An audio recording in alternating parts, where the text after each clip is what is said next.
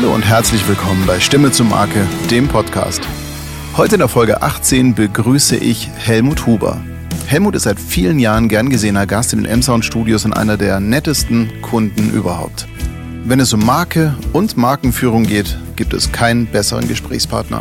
Und jetzt viel Spaß beim Gespräch mit Helmut Huber. Helmut, schön, dass du hier bist. Du traust dich was? Schön, dass ich da sein darf. In welche Kamera schaue ich jetzt? In Du die und in kannst jetzt in die gucken und in diese hier. Ich bin Jetzt normalerweise hinter der Kamera. hinter der Kamera. Ich bin normalerweise hinter dem Mikro, beziehungsweise hinterm Pult und schaue das Mikro mit dem Hinterkopf an. Helmut, du bist wieder zurück zu Check24. Du hattest ja kurz das ähm, Heft bei Jimdo in die Hand genommen. Da gab es eine wahnsinnig coole Kampagne. Ich habe die echt hart gefeiert. Die äh, Kampagne mit Neil Patrick Harris, ähm, allen bekannt als natürlich aus How I Met Your Mother, ähm, Barney Stinson und den gleich viermal in einem Spot. Grandioses Ding, fand ich super. Ich persönlich mochte auch übrigens die Kanickel. Die fand ich ganz toll, Jim und du. Wenn es um wie bringe ich Marke in die Köpfe geht, bist du wirklich weit vorne. Jetzt bist du wieder zurück zu Check24 gegangen. Erzähl doch mal ganz kurz, weil dann hüpfe ich hier mal schnell rüber und prüfe das, wie das mit dem Delay ist. Erzähl doch mal ganz kurz, wie kam das, dass du wieder da bist, wo du vor ein paar Jahren Erfolge gefeiert hast? Ja, erstmal hallo. Ähm, ich, ich glaube, wir sollten eigentlich fast nur erst Tester introduzieren, oder? Und äh, einleiten. Ah! bevor Hier, hier wir- verliert schon die Krone so ein bisschen, gell? Ähm, wir haben nämlich folgendes. Am Wochenende wäre Wiesenanstich und Helmut hat sich Wiesenbier gewünscht. Diesen Wunsch habe ich auch natürlich sehr entsprochen. Also man muss sagen, wir sind ungefähr gefühlt 60 Meter von der Wiesen weg. Ja, Und wir ähm, zollen dem Ganzen eine gewisse, gewissen genau. Deswegen Respekt. erhebe ich mich jetzt mal ganz kurz. Helmut, jetzt fällt mein Mikro gleich runter. Weil wir müssen es Bitteschön. einleiten, bevor wir irgendwie Bevor die Krone auch in die, völlig in die. Hand nehmen und die Leute sagen, was geht denn da? Ja, genau. Ja. Die Jungs sind ja drauf. Also Prost auf Prost. alle Zuschauer. Schön, dass du da bist. Und ja, Danke für die Einladung. immer gerne. Und eigentlich bräuchte man so einen schwarzen Trauerflor, gell? weil irgendwie für die Münchner ist schon hart, keine Wiesen. Ja, aber wir, wir holen das jetzt irgendwie nach. Mhm. So, jetzt kann sich auch jeder zu Hause, glaube ich, Oh, es ist ein- gut. Mhm. ein Bierchen aufmachen. Ja, genau. Du bist wieder da bei Check24. Da hast du äh, die Position des CBOs inne. Wenn ich ehrlich bin, ich kenne mich jetzt nicht so unfassbar gut aus, aber CBO habe ich never heard before. Ja, gibt es nicht so wirklich viele. Ja. Ja. Äh, eigentlich nur, ich glaube nur zwei. Ähm, ich glaube auch, dass das, ja, ich will da eigentlich schon ähm, kurz zwei Worte dazu sagen. Ich war ja lang, lange jetzt CMO, also insgesamt fast sieben, Jahr, sieben Jahre, also Ja. fünf Jahre bei, bei Check24, dann jetzt fast zwei Jahre bei, bei Jimdo. Bin jetzt zurück als CBO, weil ich, äh, das B steht übrigens für äh, Brand. Ähm, und das habe ich ganz bewusst mir gewünscht, ähm, ähm, weil ich äh, eigentlich so kleine Diskussionen äh, anstacheln will, was Ja. eigentlich der Unterschied zwischen Marke und Marketing ist. Weil ich die letzten Jahre oder eigentlich schon fast über ein Jahrzehnt irgendwie feststelle, da entsteht so ein kleines Spannungsfeld. Und ähm, äh, in Deutschland neigen wir dazu, weil in dem Wort Marketing das Wort Marke irgendwie drinsteckt, dass wir das eigentlich in einen Topf schmeißen. Das stimmt. Und ich merke schon im täglichen Doing, ähm, dass Marketing was anderes ist wie Marke und sich so eigentlich oft sogar gegenseitig nicht unbedingt äh, beflügelt, sondern ausschließt. Ja. Marketing ist sehr taktisch, sehr effizienzgetrieben, sehr promotional. Äh, da geht es um viel Pricing-Geschichten, Placement und so weiter. Es umfasst wahnsinnig viel. Und ein Teil beim Marketing ist quasi nur äh, Promotion. Und ähm, ich finde, ähm, es ist auch unser Spannungsfeld. Marke hat sehr viel mit Gefühl, sehr viel mit Bauch zu tun, sehr mit, wie kann ich ein inneres Bild bei den Menschen zeichnen, zeichnen wenn ich die in der Früh um drei aufwecke und sage, welche Marke fällt dir ein, wenn ich an ein Vergleichsportal denke. Das ist Marke für mich. Äh, und Marketing ist natürlich das ganze Thema ähm, ja, äh, ja, Abverkaufsförderung, äh, äh, Effizienz, Performance Marketing etc. pp. Auch Bevor mega da- wichtig, Ja. Äh, Marke macht mir mehr Spaß. Bevor wir da zu sehr ins Detail gehen, ähm, ich werde jetzt meine Kamera hier vorne nicht benutzen, weil da ist das Delay drauf. Irgendwie der Kameraton ist noch an, deswegen bleibe ich jetzt in der totalen. Ähm, Bevor wir da zu sehr einsteigen in die Details, jetzt ist so, äh, dieser Podcast richtet sich primär an Künstler. Greif zu, bitte, das wird Alles schal. gut, Das gut. muss weg. Übrigens haben wir auch Wiesenbrezen da. Ich muss mir ein bisschen lockern. Ja, verstehe ich, deswegen ex ich die auch gleich. Ähm, also, dieser Podcast richtet sich primär an Künstler, meistens Sprecher, weil Stimme zu Marke, Stimme sind jetzt, ja gut, jeder Künstler sollte auch eine Stimme haben im übertragenen Sinne. Und meine Philosophie ist, es gibt wahnsinnig viele Sprecher mittlerweile, die auf den Markt drängen, ob die jetzt gut sind oder nicht. Das war äh, Thema von der, vom ersten Teil dieses Podcasts wenn wir jetzt mal weitergehen und, und betrachten uns diesen gesamten Pool an Angebot und Nachfrage, und da ziehe ich wahnsinnig gerne Parallelen, eben zu grundsätzlich jeder Marke. Es gibt Millionen Automarken, äh, gut, es sind nicht Millionen, aber es gibt viele Automarken. Es gibt, wenn ich in einem großen Supermarkt, ob es ein Rewe, Real oder Haumichblau irgendwie ist, Shampoo-Regal anschaue, dann gibt es Tausende von Shampoos, es gibt viele Vergleichsportale, es gibt viele Internetanbieter, es gibt alles Mögliche. Und irgendwie muss man es schaffen, dass der Name Programm ist. Und ich tendiere wirklich auch dazu, gerade den Sprechern so ein bisschen klar zu machen, es ist nicht einfach nur zu Hause sitzen, auf einen Anruf warten und äh, hoffen, dass irgendein Kunde sich meldet oder ein Tonstudio und einen bucht, sondern es geht darum, wer ist man eigentlich? Und es ist ein bisschen abstrakt, diese Denke, jetzt jemanden wie dich, so ein wirklich Großkaliber hier zu haben, der die ganze Werbebranche auch noch auf links gedreht hat. Ähm, nee, stell dein Licht mal nie unter den Scheffel. Also da hast du... Das ich dann. und ähm, du erklärst eigentlich Werbern, wie Marke funktioniert. Und deswegen finde ich es gerade besonders spannend, wenn schon ins ganz hohe Regal zu greifen und zu sagen, okay, pass mal auf, liebe Sprecher, ähm, lernt mal von den ganz großen Jungs. Und ich finde es unfassbar spannend, weil wir philosophieren, äh, also ich habe das Vergnügen, mit Helmut gelegentlich Produktionen zu machen, ähm, gelegentlich mehr. Und es sind immer wahnsinnig tolle Produktionen, weil sie nicht nur allen Beteiligten Spaß machen, sondern ich nehme jedes Mal auch was mit. Und das finde ich auch ganz gut. Das bringt mich jedes Mal einen Ticken weiter. Und Helmut ist derjenige, von dem ich ein bisschen was über Markenführung gelernt habe und ein bisschen über Branding. Und dass man da auch bestimmten Gesetzen folgen soll. Jetzt, jetzt laber ich natürlich wahnsinnig viel. Jetzt kommt gleich, da Nein, können wir wieder über mich ich, reden. Ich bin, ich bin sehr glücklich, wenn ich bei dem Podcast am wenigsten. Ja, aber ich muss es halt ein Genau. bisschen einleiten, weil natürlich zu Recht manch einer wird sagen, hey, was macht der Kerl hier eigentlich, außer Bier trinken, was soll das? Und wenn wir uns jetzt diesen riesen Pool an Sprechern vorstellen, allein in unserer Datenbank sind es 6000 Sprecher im Moment, äh, heftigst wachsend, heftigst nach oben gehend von der Tendenz her, es kommen permanent neue nach, die vielleicht nicht ganz den Anforderungen entsprechen, aber sich selber auch Sprecher nennen ähm, wie kann ich aus diesem riesen Pool hervortreten, wie kann ich sichtbar werden?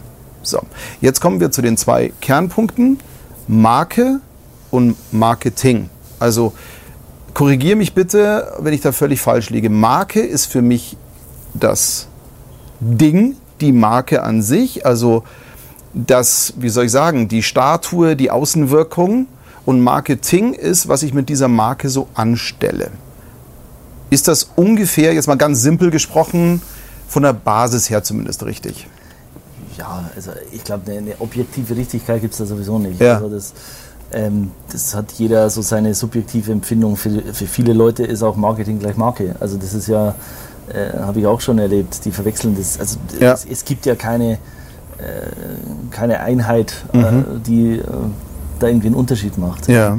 Ich stelle nur fest, dass viele Leute immer eine Marke wollen Ja. und letzten Endes Kunden zum Schluss auch dazu bringen wollen, einer Marke zu vertrauen, Mhm. dann aber oft in äh, Marketing stecken bleiben Ja. und sagen, äh, ich mache jetzt einfach Marketing und die Marke muss nebenbei entstehen.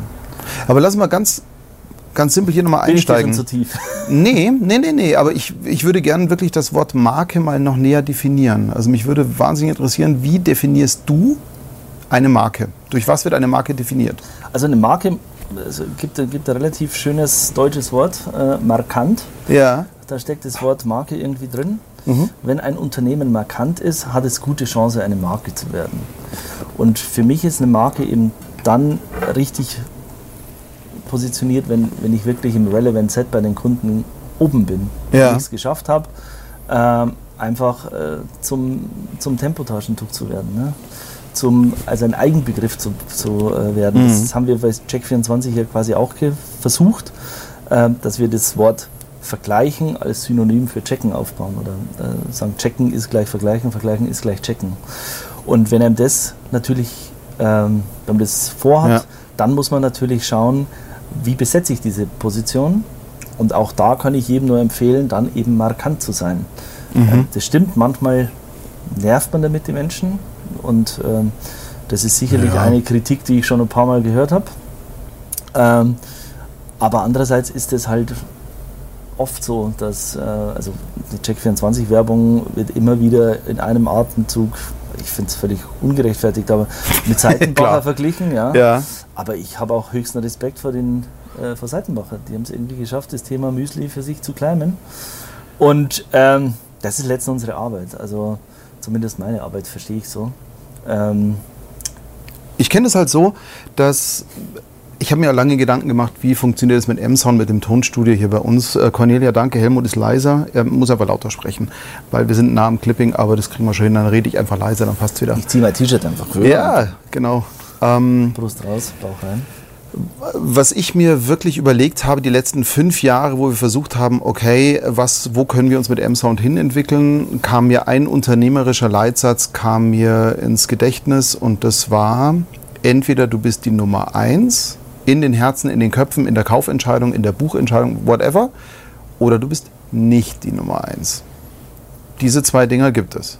Ja. Und entweder buche ich die Nummer eins oder ich wähle einfach aus dem Pool der nicht Nummer Einsen irgendwie aus.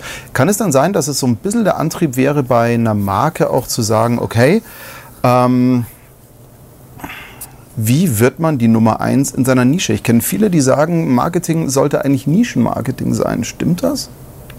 Das sind jetzt viele Fragen auf einmal. Also Entschuldige, Ich möchte ja. erst auf den ersten Teil.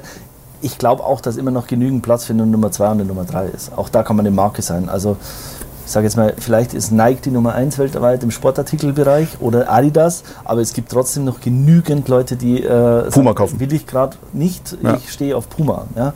Es gibt ja genügend Leute, die sagen, nee, die sind mir irgendwie, also die entscheiden sich Mhm. bewusst für äh, nicht im Mainstream. Ja? Also Ja. das ist ja auch so, wenn du, wenn du die Nummer 1 bist, bist du meistens ziemlich Mainstream. gibt aber Menschen, die wollen genau nicht Mainstream sein. Insofern ist das ja auch eine Positionierung. Ich glaube, das Wichtigste ist einfach eine scharfe Positionierung zu haben, diese Rolle dann auch konsequent durchzuspielen und die einzunehmen und dann eben zu sagen, so, und ähm, jetzt ähm, habe ich meine, meine, meinen Weg und den gehe ich jetzt. Mhm. Konsequent. Du hast vollkommen recht. Also wenn ich mir das so, so betrachte, ist es natürlich schon so, es gibt auch Platz. Also äh, wenn man schaut, PC, Mac, das sind eine duale Welt. FC Bayern Ähm, Dortmund. Ich hätte jetzt 60 gesagt. Wer? wer? Genau. ähm, gut, Fußball ist es nicht so meins. Aber ja, klar, es gibt dann natürlich. Aber ist es dann nicht so, dass trotzdem jeder nur deswegen dort ist, wo er ist, weil ich die Geschichte jetzt mal emotional gesagt in die Herzen gepflanzt habe, der Kaufentscheider? Also Genau. ist das nicht eigentlich das, was Markendefinition ist? ne, ne, ne, klar, ein klarer Standpunkt oder eine klare Ja. Haltung oder eine klare Erlebniswelt. Ja? Dadurch wird man eine Marke. Also Fußball auch, wenn du dich nicht so auskennst, aber die klassischen Vereine kennst du wahrscheinlich auch. Also äh, FC Bayern ist eine Marke, aber St. Pauli auch und die sind sportlich weit auseinander. Und äh, St. Pauli ist weit nicht äh, weit davon entfernt, Platz 1 zu sein in der, Ja. in, im europäischen Fußball. Und trotzdem haben sie eine ganz klare Underdog-Positionierung, eine Außenseiter-Positionierung, aber nehmen diese halt auch sehr ernst und füllen die mit Leben und versuchen aber auch nicht jemand anders zu sein. Ja. Und das, glaube ich, ist äh, ein weiteres äh, wichtiges äh, Merkmal einer Marke, einfach authentisch zu sein äh, und oder zumindest diese Rolle auszufüllen, die man da eingenommen hat. Nehmen wir mal an, wir fangen jetzt an, ein neues Fahrrad zu entwickeln. Ja? Wir haben das beste Fahrrad. Es ist, ich habe es vor kurzem eine Annonce gesehen von einem Unibody-Fahrrad, das komplett aus Kohlefaser, aus einem Guss, ohne bewegliche Teile, bla bla bla. Fand ich wahnsinnig spannend. Und jetzt willst du mit diesem Ding rausgehen. Und jetzt nennst du das Fahrrad, jetzt bist du natürlich der Name Hero Ähm, dir fällt da sicher irgendwas Cooles ein, aber muss jetzt gar nicht sein. Hero Wir nennen, Bike. nennen das ganze Ding jetzt mal Hero Bike. Jetzt hast du diesen Namen. Was ist für dich der nächste Schritt auf dem Weg zur Marke? Also es ist ja nicht ein Schritt, sondern es gibt ja bewusst das Ja. Wort Markenführung. Ja. Und das ist, glaube ich, eins der äh, von Markenführung sprechen sehr viele Leute, aber oft ist das eben ein äh, keine Markenführung, sondern ein Markenjumping. Also Okay. es wird auch zu viel erwartet, äh, eine Marke von heute auf morgen äh, zu etablieren. Also das dauert wirklich viele Jahre.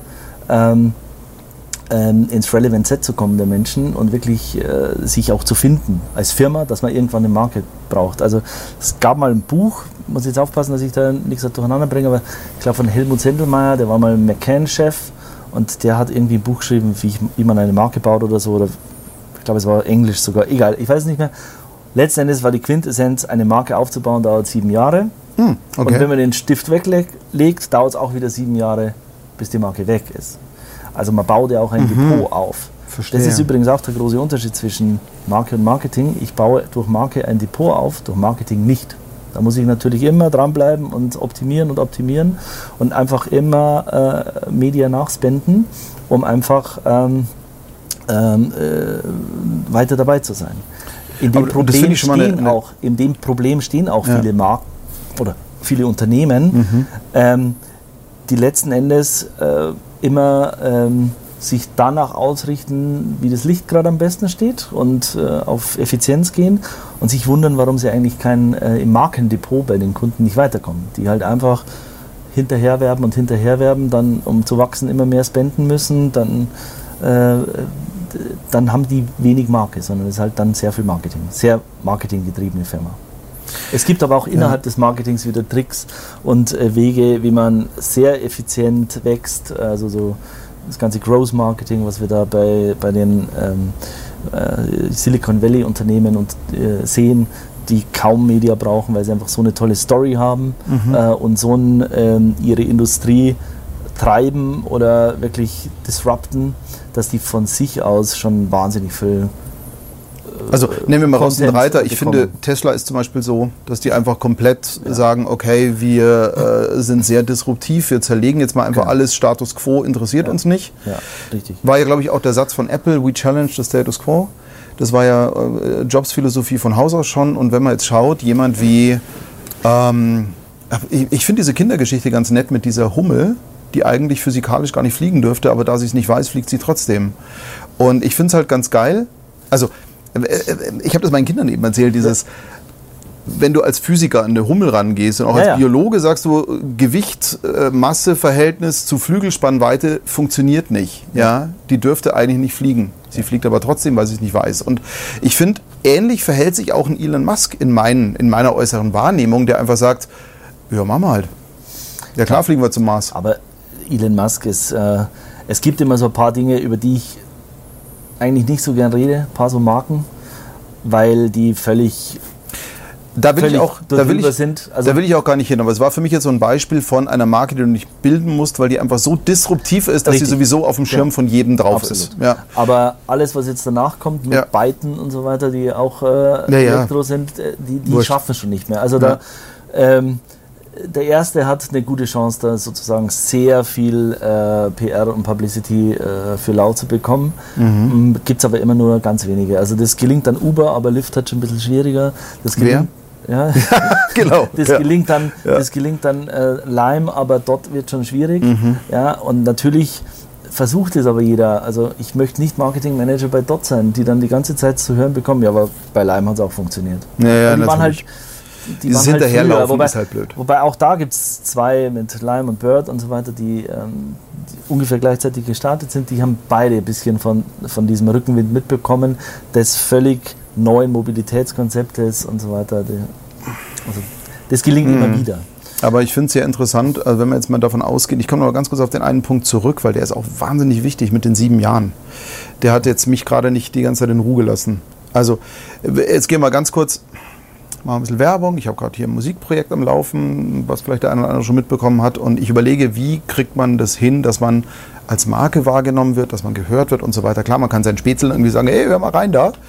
Ähm, oder man kann bei dem Podcast als Intro-Musik das Ding laufen lassen. Nein, aber jetzt mal halt Spaß. sehr gewieft, ne? Jetzt, mal, jetzt aber mal Spaß beiseite. Also ich glaube, das Problem Nummer eins ist, wir wollen alles immer sofort haben. Ich glaube, das ist auch bei vielen Unternehmen das ganz große Problem, dass die einfach von sich aus sagen, pass mal auf, ähm, ich gebe dir jetzt, sagen wir mal, 100.000 Budget und ich will aber morgen ähm, eine Awareness von 60 Prozent in der Bevölkerung. Ich glaube, das ist ein Riesenproblem, diese Ungeduld. Das ist ein großer Punkt. Und natürlich ist es auch so, ähm, dass, mh, um das jetzt mal auf Künstler runterzubrechen, hey, es ist ein Marathon, das ist kein Sprint. Also wir können nicht hingehen und sagen, ich mache jetzt drei Mailings und dann kennt mich die Welt. Also es ist Kontinuität. Was ich zum Beispiel gelernt habe, korrigiere mich da bitte sofort, wenn ich falsch liege, aber was ich gelernt habe, ist, wenn ich nicht permanent verfügbar bin, deswegen zum Beispiel auch Check24, das Ding lief ja in fucking Werbeblock, ja, aber war auch richtig so. Ich meine, natürlich hat es polarisiert, aber jeder hat Everybody Dance Now gesungen. Und ja, das, äh, falls ihr schreiben wollt übrigens, ähm, ich weiß nicht, ob Helmut jetzt lauter geworden ist. Äh, ich hoffe schon. Ich habe ein bisschen hochgedreht. Ansonsten rede ich einfach ein bisschen leiser. Aber das ist der Mann hinter Everybody Dance Now, hinter den Tanzenden und auch hinter der Sitcom. Zwei hab- unvergleichliche den- Familien. Er hat sie erfunden, geschrieben. warte, warte. Wupp, wird irgendwas schreiben, will jemand äh, jetzt. Nein, aber jetzt mal Spaß beiseite. abgeschalten. Jetzt Nein, Null nein, Zuschauer. null. Aber es ist, also, ich habe eine Sache von dir mitgenommen, die muss ich jetzt einfach hier mal bringen. Ähm, bin sehr gespannt. mit Everybody, also ich habe viele Sachen von dir gelernt und mitgenommen, aber eine Sache, die mir im Kopf geblieben ist, ist wirklich dieses, was müssen wir machen? Wir brauchen Awareness. Der erste Schritt ist Awareness. Und die muss so groß wie möglich sein, dass jedem irgendwie mit dem Holzhammer die Marke Carglass, Seitenbacher, äh, Smile Eyes Augenklinik, whatever, name it, ja, einfach mal penetrant an die Birne gesemmelt wird. Dann hast du aber gesagt, der nächste Schritt ist jetzt in die Herzen. Jetzt müssen wir es emotionalisieren. Jetzt müssen wir positive Vibes aufbauen. Ist das, das ist für mich ja die, die hohe Kunst der Markenführung und vielleicht gucken jetzt auch ein paar Werber zu, weil ihr habt ja eine Menge zu lernen. Ähm, Oh je.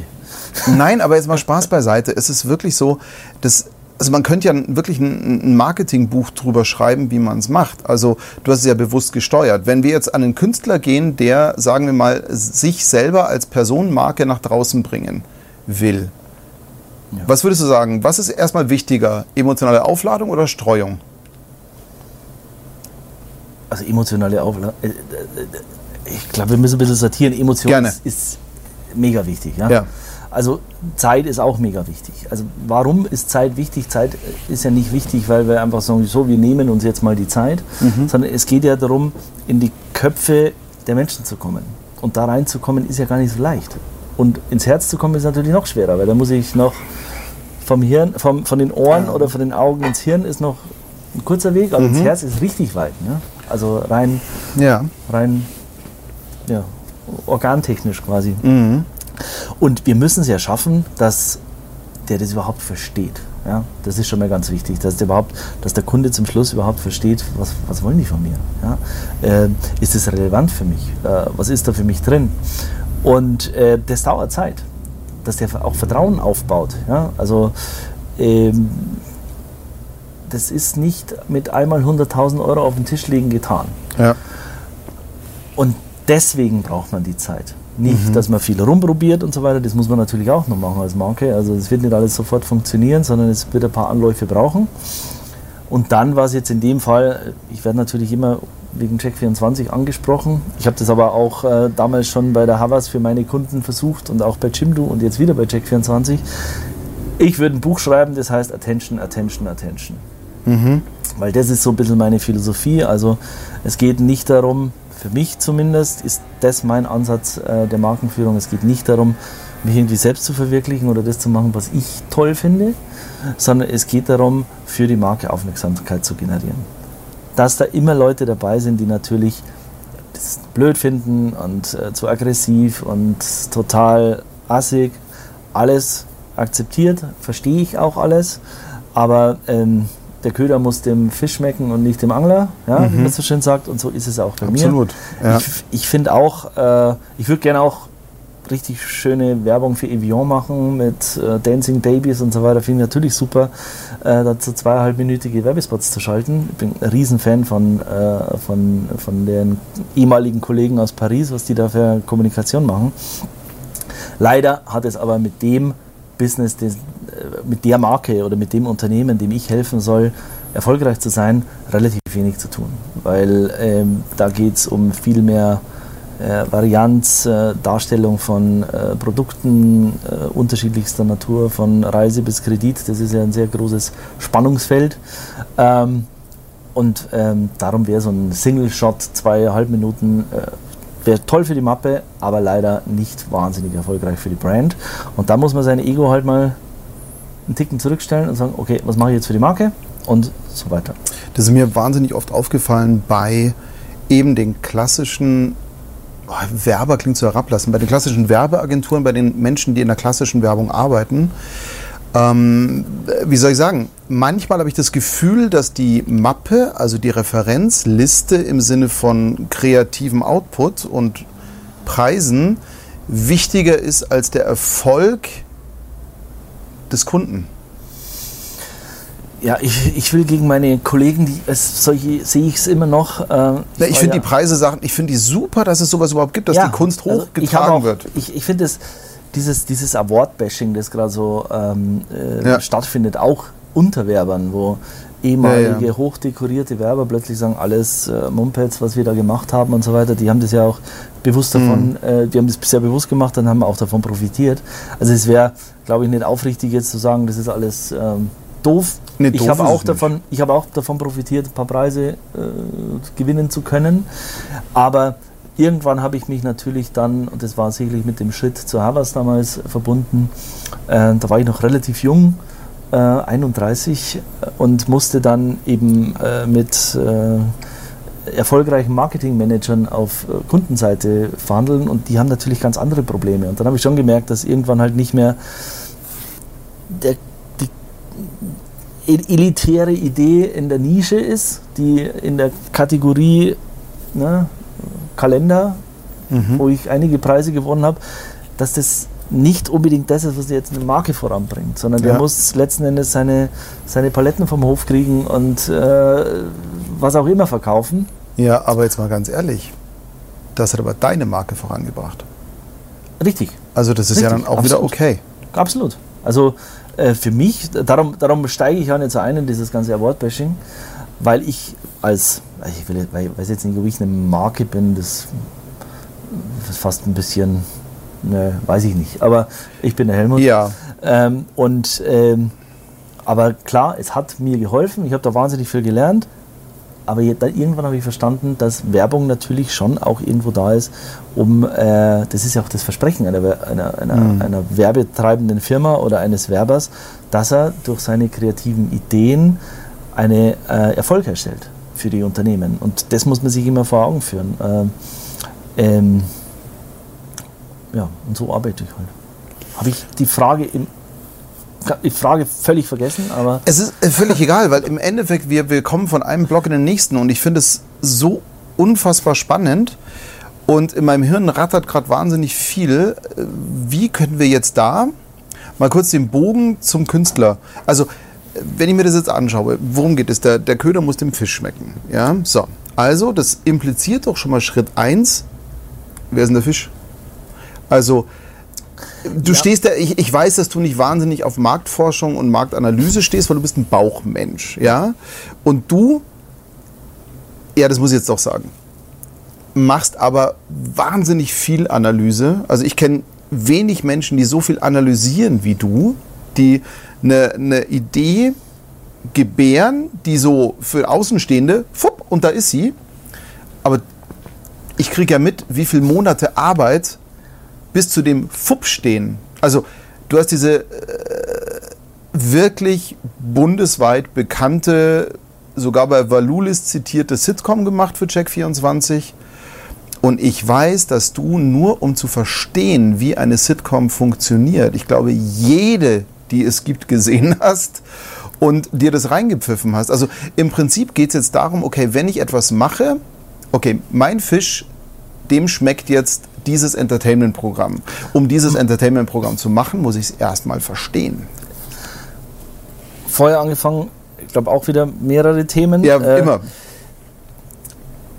Künstler versus Werber ist ein Unterschied.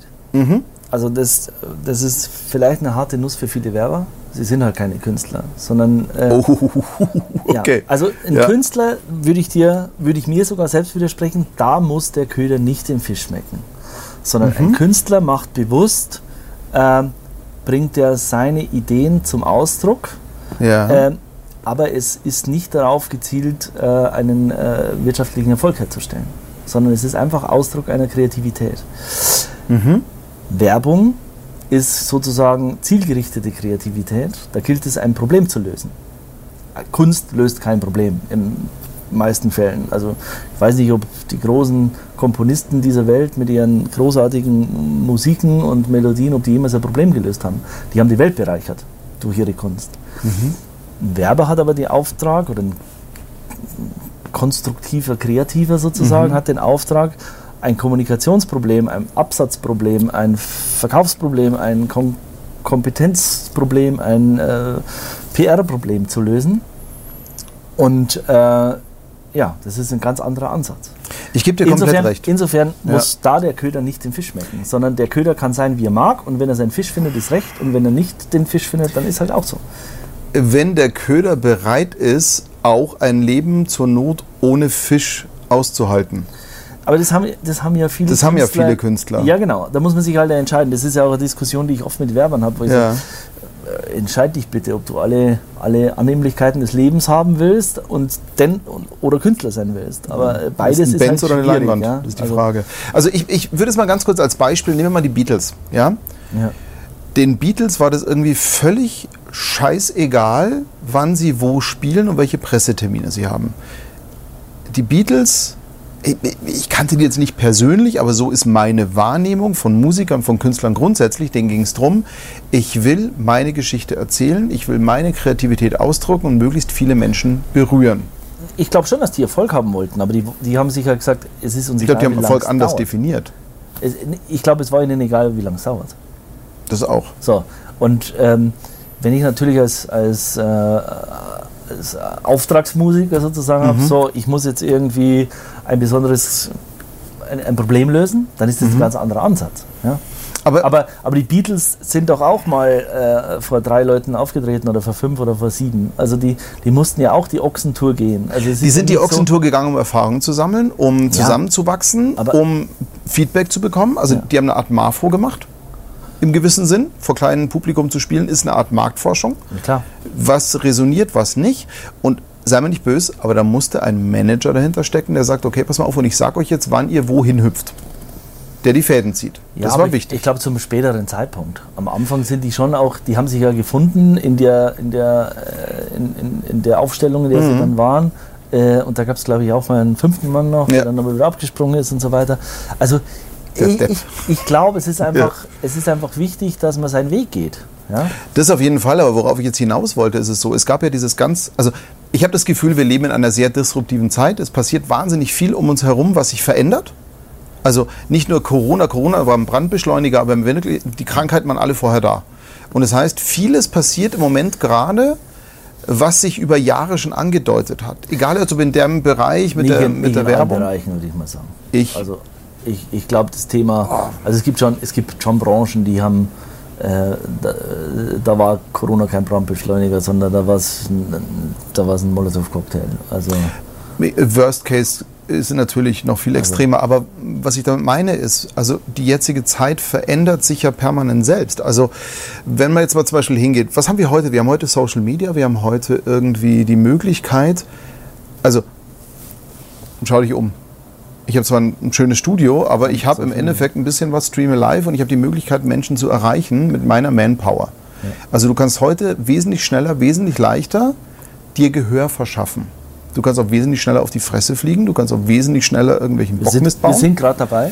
Nein, wir sind ganz weit davon entfernt, glaube ich. Ich trinke Ähm, jetzt weil das Bier ist gut. damit- Komm, wir müssen mal kurz trinken. Ja, Publikum, genau. Prost. Absolut. Ich hoffe, ihr trinkt mit. Ja, Genau. Hast du eigentlich schon den ähm, Film Social Dilemma angeschaut? Gestern? Abend, mir wird kotzübel. Jo. Ja, können deswegen, ja, dann- guck den an. da können wir nachher noch mal können wir noch mal reden. drüber reden. Und da ist wirklich, da ist, ich glaube, das ist auch das, was dein, dein Arbeitsalltag übrigens die nächsten fünf Jahre ein bisschen bestimmen wird. Aber okay.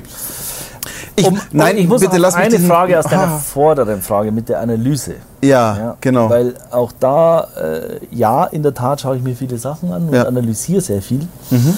Und auf der anderen Seite, ja, in der Tat bin ich kein, beson äh, bin ich kein Freund äh, von Marktforschung, weil ich finde, wenn man, äh, wenn man in einer gewissen Marketingposition ist, dann muss man sich, muss man ausgebildet genug sein ähm, und versiert genug sein, eine Marke selbst zu führen. Mhm.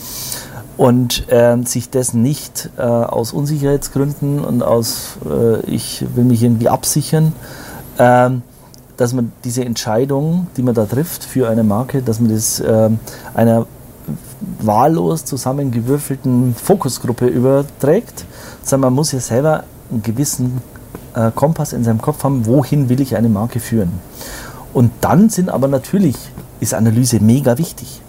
Aber die Frage ist ja, könnte eine Fokusgruppe von, ich war ja in ein paar Fokusgruppen und du siehst ja, was da dann für Leute sitzen. Das sind halt Leute, die zufällig gerade durch die Fußgängerzone laufen, Leute, klar. die irgendwie in Karteien sind. Ähm, ich war teilweise auch in mancher Marfo als äh, Kandidat sozusagen, weil ich mir das einfach mal anschauen will. Und da ist er wieder Und- der Analyst, der es verstehen will. Genau, Ja. und, und die, die, die Dynamik, die da teilweise entsteht in so einer Ma- Marfo, da Mhm. hast du einen miese Peter drinnen, der irgendwie alles kaputt macht und schon kippt dir die Gruppe und letzten Endes kippt dir auch vielleicht eine grandiose Marketingstrategie.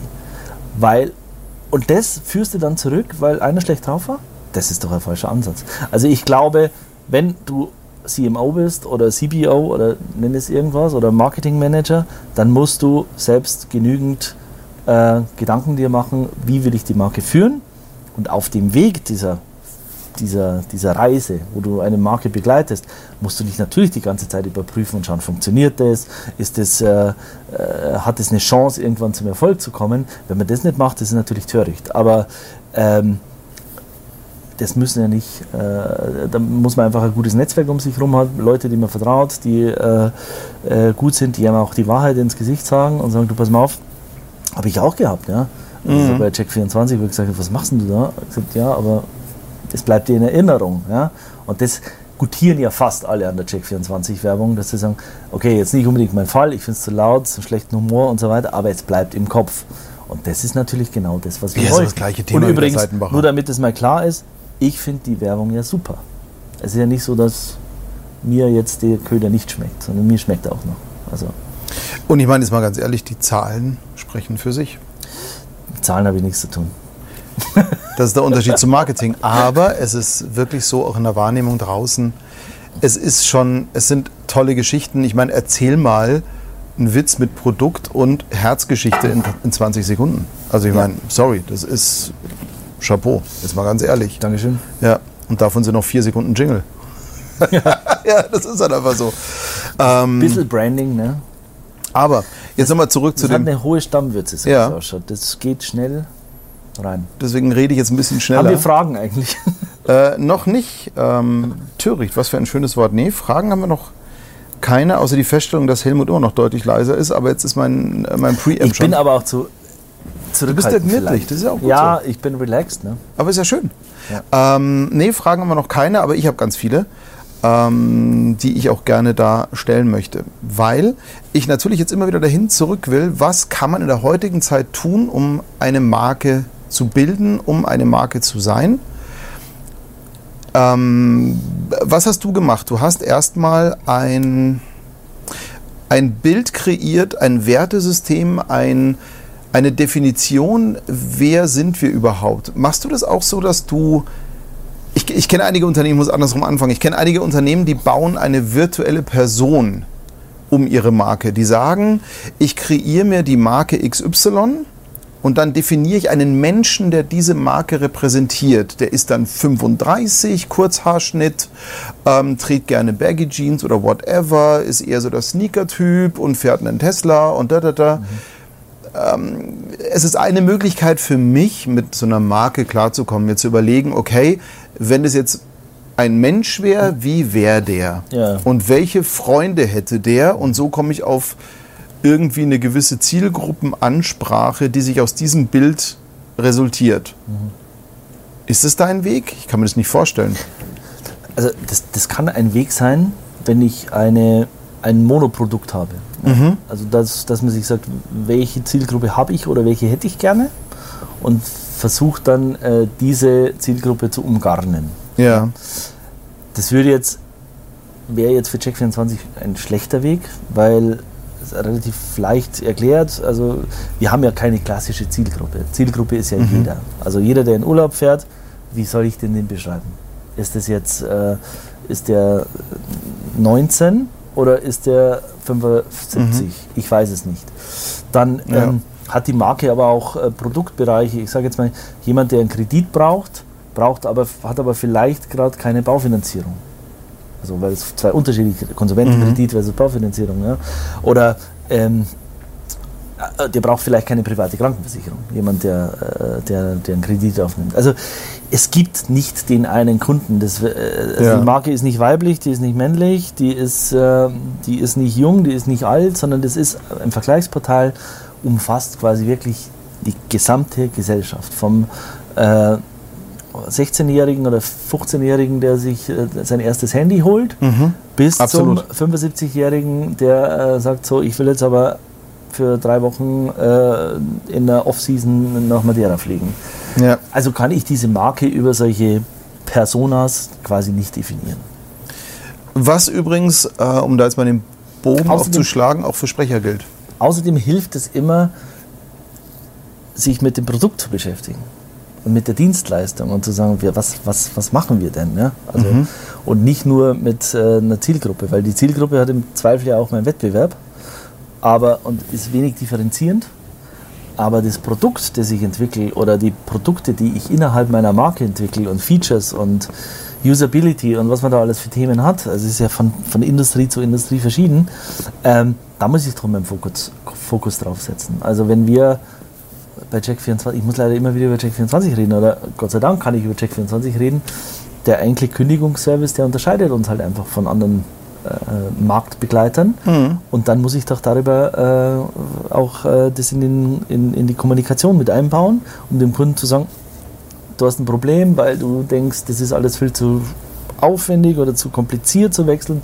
Nee, ist ganz einfach, weil wir kündigen für dich. So, Jetzt ist, kommt- was, ist ein anderer Ansatz, als hinzugehen und zu Ja. sagen, unsere Person ist 37, hat eine Cargohose an Mhm. und äh, hat ein Holzfäller-T-Shirt. Also, Definitiv. Und da muss ich jetzt mal kurz einhaken, ähm, um das mal für Künstler zusammenzufassen. Also ich bin der Meinung, auch Sprecher haben eine divergente Zielgruppe.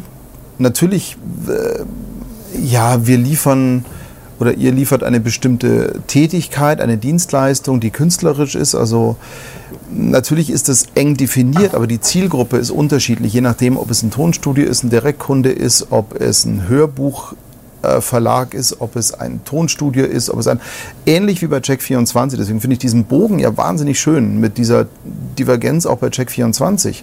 Und was das nächste ist, natürlich ist eure Zielgruppe auch da ein bisschen unterschiedlich. Das heißt, ihr habt äh, die flippigen, wir probieren gerne neue Stimmen aus, ihr habt die auf Nummer sicher gehen. Entscheider, die in der Besetzung sitzen, ihr habt äh, diverse andere Ansprechmöglichkeiten und die müsst ihr natürlich auch befüttern. Also genau darum geht es ja, zu sagen, okay, was unterscheidet mich in Person jetzt von allen anderen, die da sind? Also über Check24, was ist jetzt anders als bei den Veris zum Beispiel? Ja, also Wäre wer? ja, genau, die. ähm, und das ist genau, da ist es ja auch. Ich meine, es gibt nur verschiedene Arten von Stimmen und verschiedene Arten von Tonhöhen, aber es gibt verschiedene Arten von Persönlichkeiten. Und ich glaube, jede Persönlichkeit ist einmalig und das ist zum Beispiel eine Sache, die man hervorheben sollte.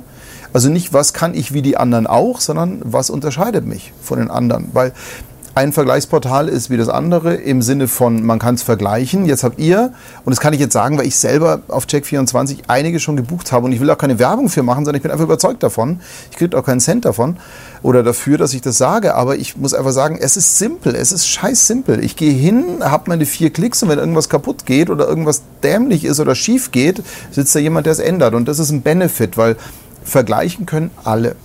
Aber mir die grauen Haare ersparen, die ich bekomme durch diese tausend Schleifen. Das ist zum Beispiel ein Alleinstellungsmerkmal. Auch diese ganze, das User Interface, das, diese, diese Visibility, wie das Ganze läuft und dieses fast Apple-mäßige, schnell, intuitiv zu bedienende. Also, äh, scheiße, ich klinge jetzt echt wie ein Werbespot. ähm, Entschuldigung, also ja, mh, egal. Aus. Nein, aber jetzt in dem Fall, das sind so diese Dinge, die ich kenne, die anders sind. Und ja. ich glaube, es ist ein großer Schritt zu sagen, okay, was unterscheidet mich? Was macht mich denn besser nee, für die Zielgruppe. Ich sag's nochmal, was macht mich markant? Ja. Und was, also äh, man könnte sagen positioniert, ja, also man braucht eine klare Positionierung, aber ich glaube, es liegt sehr viel im, im Weglassen. Mhm. Also man kann natürlich, also um eine Marke zu werden, ja, ja. Äh, oder jetzt was, was Künstler betrifft, würde ich, würde ich das empfehlen, so such dir deine, such dir deine, deine, deine Positionierung oder sei markant in dem, was du tust und äh, Stärken, Stärken, Schwächen, Schwächen und so weiter, sagen mhm. so die einen, ja. Aber es gibt natürlich auch immer einen Raum für einen Generalisten, der sagt, ich mache irgendwie alles, so jeder, so, aber dann, dann ist er nicht mehr markant. Ne? Ja, diese Generalisten, also ich mache alles, aber halt alles, ich kann nicht alles gut machen. Also das, sorry. Mein Reden. Geht nicht. Ja. Also ich kann viele Sachen nicht, aber wenn man es weiß und einfach sagt, dafür kann ich andere Sachen und lege da irgendwie meinen Wert drauf. Also mhm. ähm, das kann ich ja nur, ich glaube, das sind ja die besten Künstler, die, die haben ja alle irgendwie einen Stil oder so, also zumindest die ganz Großen, das ist ja sofort, sofort erkennbar. Ah, das ja. ist von dem, ja. Also die haben eine klare Handschrift. Und ob du jetzt sagst, Positionierung, markant sein, eine eigene Handschrift haben, eine, eine Haltung aufbauen, das zielt ja alles letzten Endes in die gleiche Richtung mhm. und sagt einfach nur, hey, äh, sei auch bei dir. Ja. Thorsten Hennings schreibt gerade, oh Gott, du bist ja ein richtiger Check24-Fan. Ja, bin ich wirklich. Also, ähm, ja, bin ich. Thorsten Und, Henning? Kenn ich nicht. ja, genau. ähm, äh, und na natürlich, äh, äh, so wie ich äh, im Moment ein Paulaner-Fan bin, auch wenn wir jetzt gerade Hacker in einem Hofbräu aus Maskrug trinken, aber egal. Ähm, es gibt Dinge, die finde ich gut. Warum finde ich sie gut? ja, genau. Es gibt Dinge, die finde ich gut und die sind auch gut zu finden. Es gibt Sprecher, die finde ich mega, weil sie einfach mega sind. Und ähm, es gibt Bands, die finde ich toll, weil sie irgendwas triggern in mir. Und ähm, ja, also mich hat es schon sehr viel, also egal, ich will jetzt über Check24 gar nicht reden, da kommen wir oft nee, genug dazu. Wir, aber haben, wir haben genügend über Check24 gesprochen. Ja, aber Lass uns trotzdem. doch mal über dich reden. Ja, genau. ähm, aber was ich da wirklich mitnehme ist, okay, habe Ecken und Kanten. Ich meine, natürlich kann ich mir vorstellen, dass ein, ein Hörbuchsprecher, nehmen wir jetzt mal äh, den sehr von mir geschätzten und geliebten Stefan Wilken, ich glaube, den kennst du ja auch ganz gut. Ähm, ja. ja. Äh, die Stimme. Die Stimme. Natürlich ist er ein begnadeter Schauspieler und alles, was er spricht, ist Schauspiel. Er spricht wahnsinnig gute Hörbücher, spricht sehr gute äh, Werbespots und der ist da auch sehr vielseitig und ist auch ein Tausendsasser, aber er tut sich wahnsinnig schwer. Oh Gott, Stefan, es tut mir leid. Ähm, äh, in meinen Augen tut er sich schwer mit irgendwelchen ganz ernsten Trailern, weil er einfach so ein wahnsinnig lieber Kerl ist und auch ein wahnsinnig guter Geschichtenerzähler, der mit sehr viel Spannung und Liebe erzählt dass er diese neutralen, weggerotzten Dinger, da muss er sich ein bisschen überwinden. Und ich bin der Meinung, das ist aber, aber ist okay. So. Ja, und das ist auch richtig so. Man muss nicht alles können, ganz im Gegenteil. Man muss die Sachen, die man kann, richtig gut können. Ja, und ich, bin, ich bin ein großer Fan von dem Satz Mut zur Lücke. Ja. Ähm, ich habe mal, äh, ich weiß, es klingt wahnsinnig alt, altklug, was ich jetzt sage, aber ich habe mal in einer, einer Zeitung gelesen, dass das Wort Glück von dem altdeutschen Wort Gelücke abstammt. Und oh. Das heißt, äh, dass man zum wahren Glück nur findet, wenn man sich auch Lücken zugesteht. Und äh, das finde ich, fand ich relativ erhellend. Also ist nicht von mir, ich bin hier nur, ähm, ich äh, überbringe nur diese, diese Erkenntnis. Aber das fand ich relativ spannend. Also ja. insofern, die Lücke ist erlaubt, mhm. auch wenn wir heutzutage in Zeiten leben, wo wir glauben, wir müssen irgendwie in allem optimieren und in allem der Beste sein. Ja, das kann man schon versuchen, das wird aber nie gelingen. Und darum einfach zu sagen, kann ich nicht und ja, ist halt so. Dafür kann ich jetzt was anderes, ist irgendwie ganz. Äh, Aber es ist gibt auch eine, ein Ansatz sozusagen. aber es gibt eine Sache, die kann man immer am besten und das ist Mann selbst sein.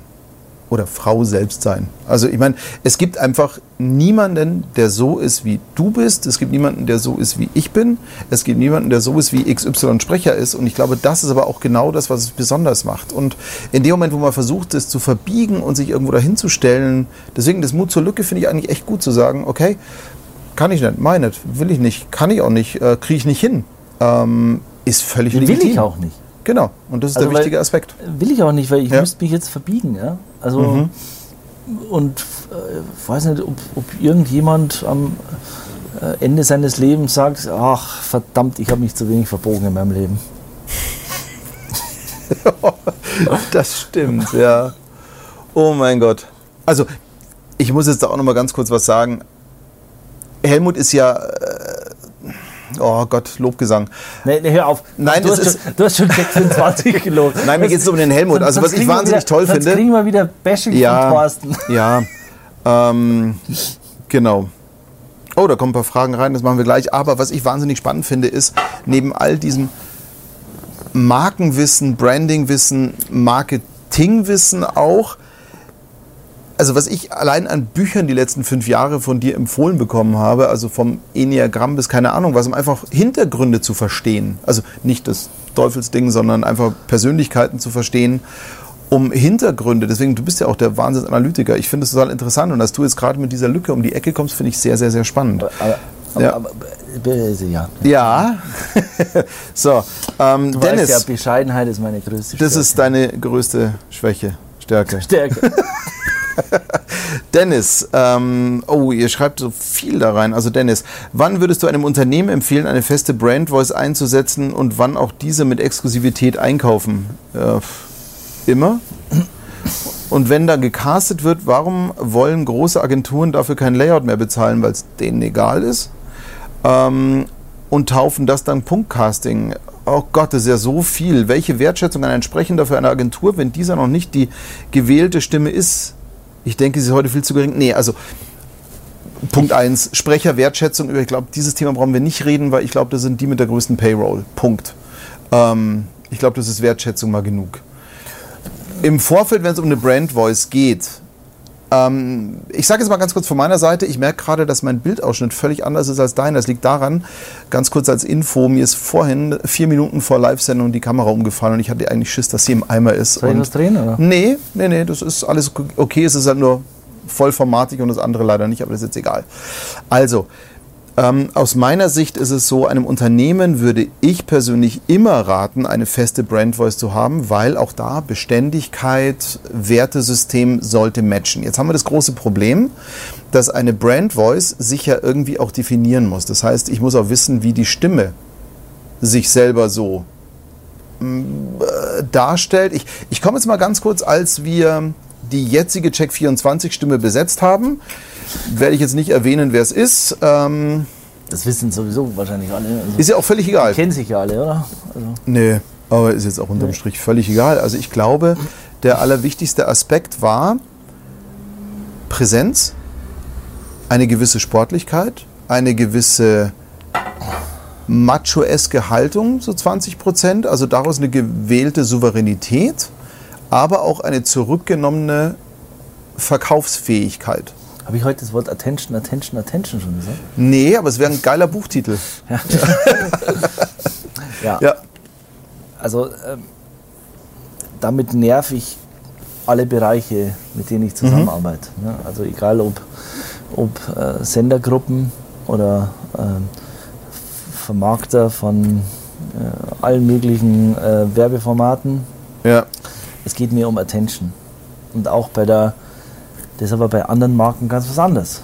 Man muss halt einfach für sich definieren, wie will ich denn sein. Ja? Und äh, wir haben uns halt äh, irgendwann darauf geeinigt, auf Attention zu optimieren. Und das hat natürlich auch gewisse Implikationen auf die Auswahl eines Sprechers.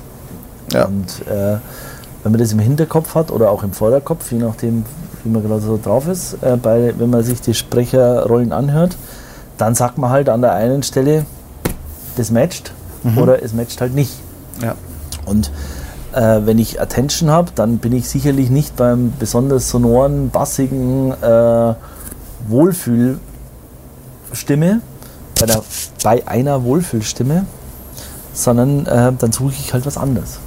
Und es ist nicht nur ein gefällt mir oder gefällt mir nicht. Das wäre wahrscheinlich ein bisschen zu einfach. Also das gibt es bestimmt auch, dass das passiert. Aber dann haben vielleicht die Marketingentscheider keinen klaren Kompass, wo sie eigentlich die Marke hinführen wollen. Ne? Ich kann es mir im Großen und Ganzen aber auch so erklären, dass auch als du jetzt die Sitcom geschrieben hast, hast du dich ja viel mit Sitcom beschäftigt. Das heißt, du hast ein Mindset dir schon mal angeeignet, was in diese Richtung geht. Und ich glaube schon, dass das so eine Art Brille ist, durch die du die Welt wahrnimmst. Und diese Brille wird durch diese Erfahrungen, die du in dieser Recherche sammelst, wird dir ja eingefärbt, um jetzt auf die Gefallen zu abstrakt zu werden. Aber im Endeffekt ist es dann so, dass dann dein Bauchgefühl getriggert wird und somit kannst du dann aus diesem immensen Wissen heraus sagen, gefällt mir oder gefällt mir nicht, weil du im Hinterkopf aber genau das hast. Oder so. Okay, gut, ich will mich jetzt gerade so. Hier ist doch der Alkohol im Spiel. Aber ähm, um, um, auf Dennis da zurückzukommen, also äh, Check24 ist und war eine der Marken, die nicht nur Punktcasting macht, sondern auch fette Casting-Runden gedreht hat, mit vielen Sprechern ausprobiert und viel Haltung und den Sprechern auch die Wertschätzung gibt. Absolut. Und ja, Vielen Agenturen wird es mal ganz gut tun. Das Dumme ist, dass Agenturen immer budgetgebunden sind. Meine Erfahrung ist, dass wenn Kunden direkt irgendwie sagen, ich will eine Brand Voice haben, was mittlerweile viele wollen. Also ich merke denn die Tendenz zur Brand Voice ja. ist definitiv da, weil jeder will eine Art von Beständigkeit und das Wertesystem nach außen getragen haben. Und diese Besetzung einer Brand Voice wird immer mehr passieren. Aber natürlich, wenn jetzt dem Kunden gesagt wird, du pass mal auf, ich suche dir einen Sprecher, ähm, kostet dich 20.000 Euro. Das Ergebnis ist aber, ich suche in einer Datenbank und spiele ein paar MP3s vor. Dann sagt der Kunde natürlich zu Recht, pass mal auf, dafür zahle ich doch keine 20k. Jetzt mal ernsthaft. Wenn ich aber hingehe und sage, es kostet dich 20k, dafür bist du mal fünf Tage im Studio und es tanzen hier 100 Leute an. Dann sagt er, ah, verstehe ich. Und dann probieren wir rum und machen und tun. Also ich glaube, die Bereitschaft wäre schon da. Das Verständnis ist es vielleicht nicht so ganz. Also bei dir ist was anderes, weil ich weiß, wir haben das immer schon gemacht. Also seitdem wir zusammenarbeiten, auch schon unter Königpilsener Zeiten, haben wir wahnsinnig viel von diesen Sachen gemacht in der Havas, ähm, um eben wirklich die perfekte Kombination zu finden. Aber ja, das machen leider zu wenig, weil auch viele Entscheider nicht lang genug in der Firma sind, als dass sie jucken würde, oder? Mal provokant gesagt. Weil sie, weil, weil sie halt in allem nicht tief genug einsteigen. Ja. Also, weil sie halt einfach sagen, ja, das mhm. muss halt auch irgendwie gemacht werden und ähm, letztendlich oft halt Sachen wegdelegiert werden. Es wird ja heutzutage ähm, äh, ja. ein bisschen glorifiziert, dass man Sachen nicht mehr selber macht, sondern man delegiert es ne? Ja. und, äh, und lässt es irgendwie, äh, macht sich da, macht sich da nicht, keine Sorgen mehr. Also um beim also wir machen uns sehr viel Sorgen oder mhm. ich mache mir sehr viel Gedanken, Sorgen machen wir keine, aber ja. ich mache mir sehr viel Gedanken, was so Casting angeht. Casting ist das halbe Leben. Also äh, habe heute erst darüber gesprochen, über die, über die Sitcom. Wir haben uns damals 320 Schauspieler angeschaut. Ach komm. Und, äh, also ich habe 50 mitbekommen. ja, das war das, das, das, die haben uns live angeschaut. Ja, genau. Aber es waren äh, letzten Endes für fünf Charakter haben wir 320 äh, Bänder zugeschickt bekommen äh, aus Amerika. Also das sind ja die haben natürlich ganz andere, äh, eine ganz andere Datenbankbreite mhm. äh, wie jetzt in Deutschland. In Deutschland, glaube ich, wird es schwierig, 320 äh, Darsteller zu finden. Aber wird schon wahrscheinlich irgendwie gehen, keine Ahnung. Auf jeden Fall, das ist ja mhm. ein unglaublicher Rechercheprozess. Ja. Also, ja, den scheuen natürlich auch leider viele. 320 mal 10 Minuten, ja, da bist du ein bisschen beschäftigt, dass du das alles anschaust. Ja. Ähm, manche Sachen musst du natürlich nicht komplett anschauen, dann merkst du nach ein paar Sekunden, dass das irgendwie nicht wird, weil nicht mit der Rolle matcht, die du da zu besetzen hast. Aber diese, diese Casting-Aufmerksamkeit bringen mhm. halt Leute, viele Leute heutzutage nicht mehr mit, äh, was sehr, sehr schade ist, weil ja. ab dem Zeitpunkt, wo du halt ein gutes Casting hast, ist jetzt völlig egal, ob Schauspieler oder, oder äh, in der Stimme, mhm. ähm, dann fängt es an zu laufen. Dann ja. musst du nicht immer nachkorrigieren. Ja? Also wenn das Setup stimmt, geht alles viel einfacher. Das ist wie ein gut geölter Motor. Wenn du schlecht castest, dann du, musst du immer nachkorrigieren, dann musst du die Kampagne vielleicht früher abstellen, dann, dann ja, Qualität hilft an der Stelle. Ist es dann nicht auch manchmal das Problem, dass ähm, gerade wenn eine Kampagne sich ändert, also wenn du jetzt, als du mit der Sitcom rauskamst, ich glaube, du hast das Glück gehabt, was heißt das Glück? Das hat einfach funktioniert, wie du es konzipiert hast und geplant hast, dass die vom ersten Moment an Attention hatte. Aber ich glaube, dir ist Attention ziemlich wichtig, gell? ja. Wenn du sagst. Ja. Aber das hat gut funktioniert. Aber auch da ist ja so eine, eine Kampagne zündet doch eigentlich auch erst nach einem Jahr oder einem halben Jahr. Also so wirklich in den Köpfen, oder? Hm, hatten wir nicht das Problem? Nee, ihr jetzt nicht, aber jetzt mal ganz grundsätzlich. Also man kann nicht davon ausgehen, ich hau jetzt irgendwas raus und das geht sofort nach oben. Ja, aber auch dafür muss man sagen, arbeiten wir ja mit, also ich finde schon, dass das unser Job ist, mhm. dass wir unseren Auftraggebern, wer auch immer das ist, also ich ja. habe ja auch Auftraggeber, mhm. ja, es ist ja, ich bin halt jetzt keine Agentur, sondern bin halt quasi in-house, aber ich muss ja auch für meine Auftraggeber sozusagen da eine gewisse, mhm. äh, eine gewisse Gelingen Qualität oder Garantie will ich nicht in den Mund nehmen, aber ich muss ja schon irgendwie sagen, du, ähm, das wird funktionieren, ja. Ich muss mich ja da schon irgendwie committen zu dem Thema. Ähm, wir hatten bei der Sitcom sogar, äh, damit der Anschluss, also sagen wir so, die, die Sitcom ist von der, von der Tonalität her ja sehr ähnlich zu allen Kampagnen, die wir davor hatten. Wir haben ja eine gewisse Brand Voice. Ja, also, als, als, als, also damit meine ich jetzt nicht Sprecher, sondern mhm. damit meine ich, wir haben einen gewissen Auftritt als Marke und der findet sich eigentlich immer schnell wieder. Ja. Wir haben bei dem Launch der Kampagne ein Monat, ein komplettes Monat, eine Kampagne geschaltet, die quasi nur diese Kampagne angekündigt hat. Also ja, so, macht man aber auch bei einer Sitcom. So, also wie ein, so wie ein Trailer, ja. So ja, genau. Demnächst in ihrem äh, Werbefernsehen. Dich, ne? ja, demnächst in ihrem Werbefernsehen. Ja. Äh, was ja totaler Schwachsinn ist auf den ersten Blick. Also du machst einen Monat, irgendwie haust du, ballerst du da Werbespendings raus, mhm. ohne ein Produkt zu verkaufen, sondern du investierst quasi nur in deine zukünftige Kampagne. Aber Neugier entlädt sich in Attention, das ist einfach so.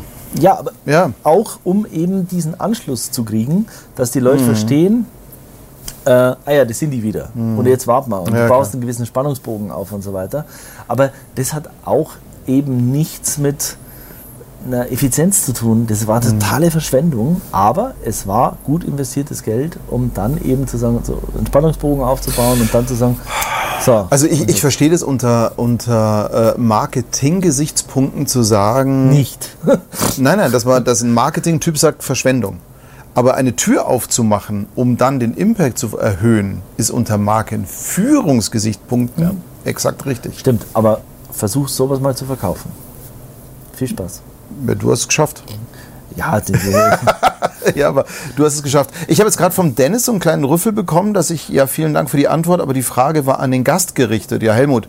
Was, ähm, was war die Frage? Ja, die Frage war, warum wollen Agenturen keine Layouts mehr bezahlen und taufen das dann Punktcast? Ich meine, was soll, was soll ein Gast dazu sagen? Sorry, ich meine. Das weiß ich nicht, weil ich ja, ja nicht in der Agentur bin oder beziehungsweise ja. schon seit genau. elf Jahren raus aus der Agentur bin. Und außerdem also, machen das nicht alle so, sondern vielleicht mal wahrgenommen die paar. Und ich meine, ähm, sorry, deswegen habe ich die Frage beantwortet, weil ich finde, wir können da. Hm, ja, also ich was sollst nicht, du dazu sagen? Ich, ich kann nicht für ja. die Agenturen sprechen. Ich glaube, da, hat sich, ja. da hat sich wahnsinnig viel äh, verändert die letzten paar Monate mhm. oder paar Jahre. Ja. Und ähm, zum Thema Brand Voice ist ja so, dafür setzt du ja einen Dienstleister ein, der sich damit auskennt. Weil ich meine, natürlich hast du ja Brand Voice, aber du gibst es ja weiter. Du sagst, pass mal auf, ich brauche die Stimme, die genau das. Hm, und dann tritt eben dein Partner in dafür Aktion. Zahl, da, dafür, bezahlst du ja, ja also einen Partner. Da, ja, genau, also. und das ist genau dann mein Job. Und deswegen, mein Job ist ja, und so verstehe ich das Ganze auch, diesen Schmarrn von dir wegzuhalten. Also von Punktcasting, Logistik und tralala. Ja, du willst von mir dann, hier, das sind die drei, die ich mir vorstellen könnte, äh, pick one. Es hat gar nichts damit zu tun, ja. dass ich das weghalten will. Ich kann es einfach nicht. Ja. Also das, genau. das, das glaube ich ist ja, oder ich könnte es versuchen, aber es würde mir so viel Kraft kosten äh, ja. und es würde mich vor allem defokussieren von dem, was ich eigentlich genau. kann. Und deswegen, also, sorry Dennis, habe ich die Frage für ihn beantwortet, weil ist nicht so ganz sein Thema. Oder? Agenturen. Ich, ich, ich ja. glaube, ich könnte ich könnt die Frage nicht mhm. ähm, ähm, äh, fachgerecht beantworten. Also ich da, aber da gibt es. Ja. Also ich sehe hier gerade, Benedikt schreibt auch gerade eine Frage, jetzt machen wir mal ein paar Fragen. Zum Thema Zielgruppe. Ich habe mal ein Praktikum bei einer Tageszeitung gemacht und die hatte ein Begleitmagazin mit der Zielgruppe 20 bis 40. Es gab in einer Ausgabe ein Thema Ehrenamt, zu dem verschiedene Ehrenämtler interviewt wurden. Ich habe eine Person interviewt, die 60 war. Als die Redaktion das mitbekommen hat, war ich unten durch. Das Argument war, du musst die Zielgruppe da abholen, wo sie ist. Ich habe das nicht ganz verstanden. Meiner Meinung nach wäre das kein Problem gewesen. Ja, das ist immer eine Auslegung. Also, ähm, äh, äh, was, was, was ist. Ich weiß die Frage nicht so ganz. Ähm, Benedikt, schreib doch mal eine Frage. also es wäre kein Problem gewesen, seiner Meinung nach die Breite der Bevölkerung abzubilden, da die Zielgruppe ja schon durch das Thema selbst abgeholt wurde oder werden sollte. Beschäftigt mich bis heute, aber damals habe ich schnell meinen Mund gehalten. Naja, äh, also wie gesagt, mir fehlt die Frage dahinter, aber wenn ich jetzt mal eine rein interpretiere, dann ist es dieses, ja, warum kann ich nicht die Zielgruppe etwas weiter fassen, weil ich meine, es passt besser. Ähm, es gibt ja, Leute, die, die denken Frage, sich was, aber. Also,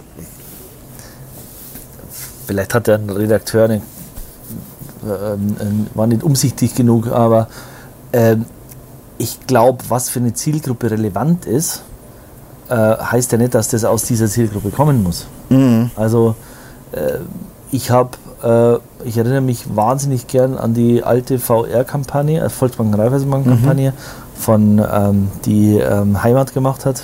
Ähm, jeder Mensch hat etwas, das ihn antreibt. Wir machen den ja. Weg frei. Ja.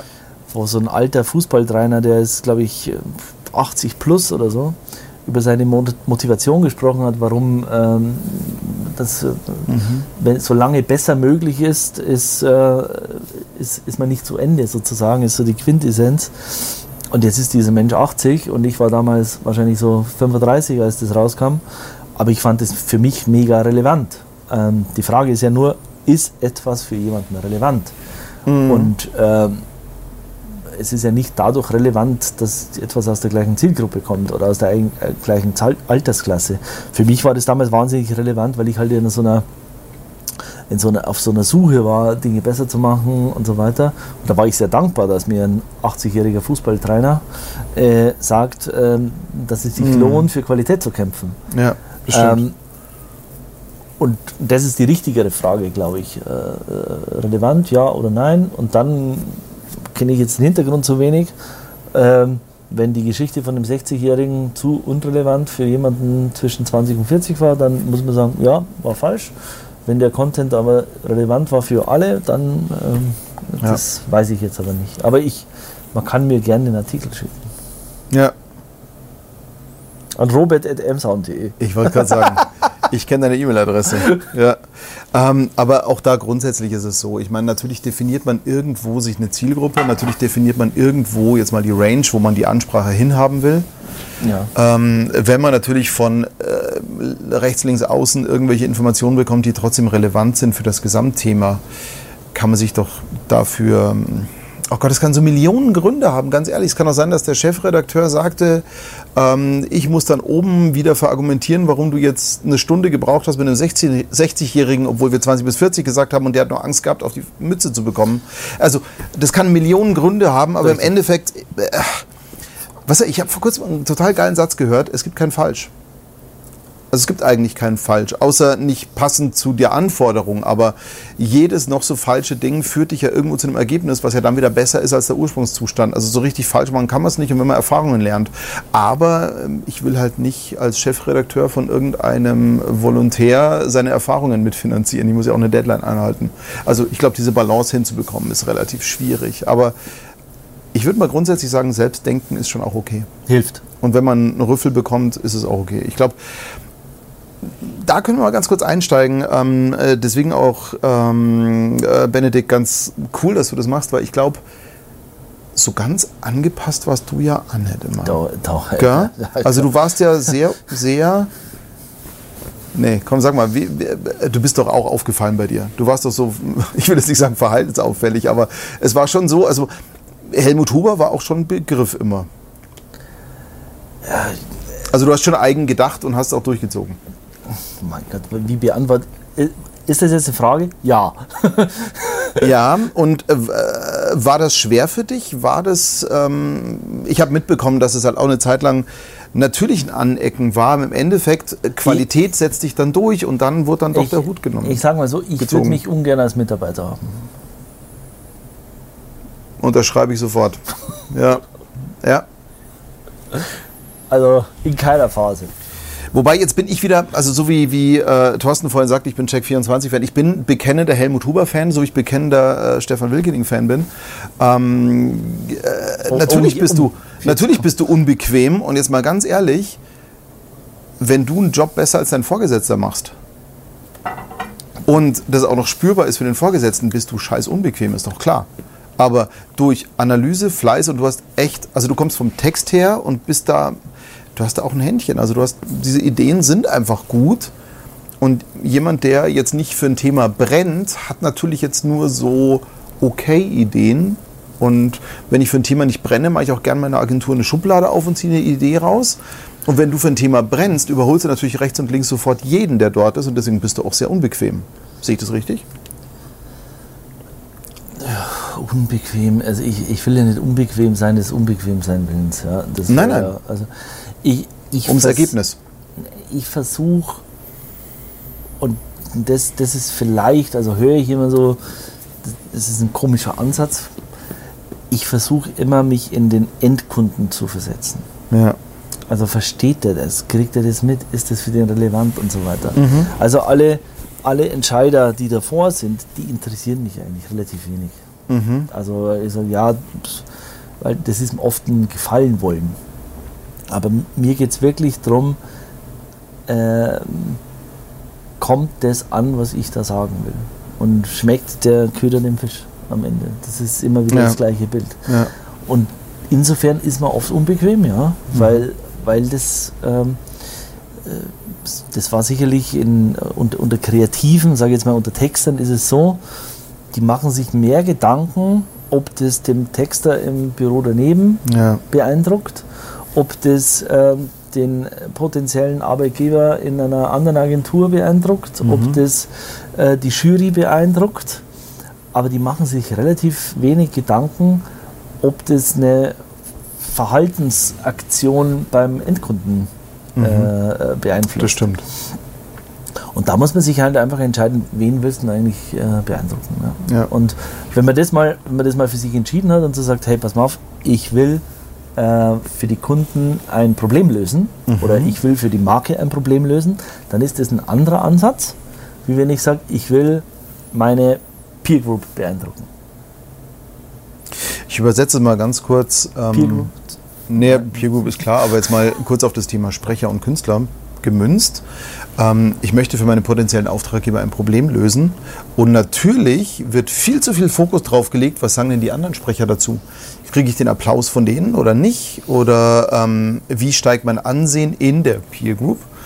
Oder fokussiere ich meine Ansprache wirklich nur auf meine Zielgruppe, auf die, die entscheiden, wann werde ich gebucht oder nicht, oder genau die, die mich buchen wollen. Und wenn ich die Ansprache nur auf die fokussiere, wird es, glaube ich, jetzt mal ganz provokant gesagt, eine völlig andere sein, als wenn ich versuche, meinen Kollegen zu gefallen. Und genauso ist, glaube ich, auch in der Werbeagentur beim Texten, wie hier bei Tonleuten übrigens, wenn mein Kollege eine Mischung macht und sagt, ich will aber, dass sie mir jetzt in dem Fall gefällt, ähm, ist es eine Sache, mir zu gefallen. Aber im Endeffekt ist es viel Ist ja schlauer, dem einfach. Kunden zu gefallen. Ist ja einfach. Nee, Ja. es- äh, Und für den Kunden das bestmögliche Ergebnis zu machen und mir vielleicht mal nicht zu gefallen, sondern ganz im Gegenteil, mir zu sagen, pass mal auf, Alter, du bist altbacken, das ist der moderne Weg und der ist viel cooler übrigens. Also ich glaube, diesen Mut sollte man haben, deswegen auch da Benedikt, ja, zieh's durch. Auch wenn es still im Raum wird, aber wenn du einen triftigen Grund hast, dann zieh's durch, ohne Rücksicht auf Verluste, würde ich jetzt mal sagen. Wenn es Schwachsinn ist, dann sind es halt Verluste. Aber, hm, never know, oder? ja, habe ich ja gesagt. Ne? Ja. Haben wir noch Fragen? Äh, haben wir schon Hater? Haben Genau. Nee, Ecki ist ganz still, aber er sieht zu. Ecki, schön, dass du dabei bist. Ähm, ja, er ist Chief Officer. ähm, Das nennt man halt so.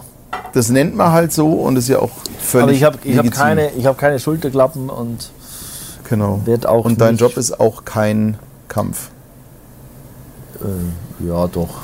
Jeder, jeder Job, glaube ich, ist irgendwie ein ja, Kampf. Ähm, Mhm. schon, schon eine Aufgabe. Andi schreibt hier, was kann man vom Management erwarten, dass sie eine gute Idee erkennen? Muss man nicht als Werber zusätzlich noch ein verdammt guter Verkäufer sein? Ich glaube, das ist genau der Punkt, äh, Nee. manche Kunden ja, Nee. und so. Erzähl mal, muss man nicht als Werber ein verdammt guter Verkäufer sein? Also ich glaube, Verkäufer ist das komplett falsche Wort. Man muss ein guter Erklärer sein. Mhm. Und man muss, man muss letzten Endes äh, schon, äh, also Verkäufer klingt ja so, wie wenn man was, was äh, dem was andrehen will. Ja, Ja, nimm das Entgegen- saure Bier, weil es ist gut. Ja, genau. Ja. Sondern man muss schon versuchen, klar zu sein, zu sagen, du pass mal auf, also bei mir ist zumindest so, das wird, das wird gut.